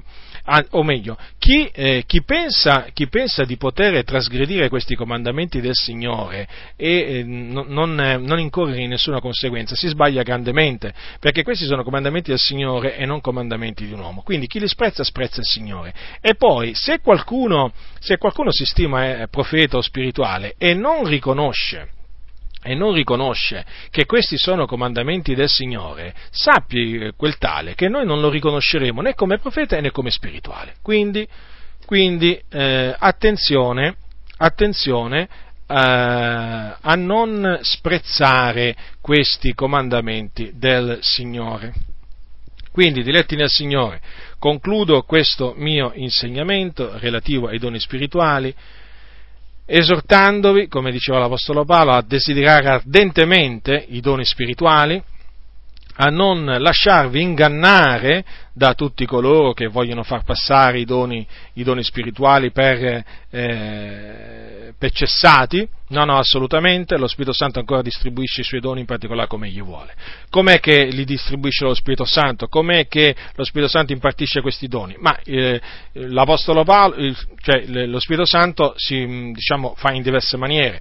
Una di queste maniere è che si usa di determinati servi del Signore per impartire questi doni ai, ai, credenti. Per esempio abbiamo l'Apostolo Paolo, eh, l'esempio dell'Apostolo Paolo che per esempio quando, dopo che impose le mani a quei circa 12 discepoli a, ehm, a, Efeso e c'è scritto che parlavano in altre lingue e profetizzavano. Quindi qui potete vedere che quei credenti ricevettero anche il dono di profezia tramite l'imposizione delle mani di, eh, di, Paolo Apostolo. Quindi i doni spirituali si possono ricevere tramite l'imposizione di mani di uomini eh, di Dio, naturalmente i doni che il Signore ha deciso, eh.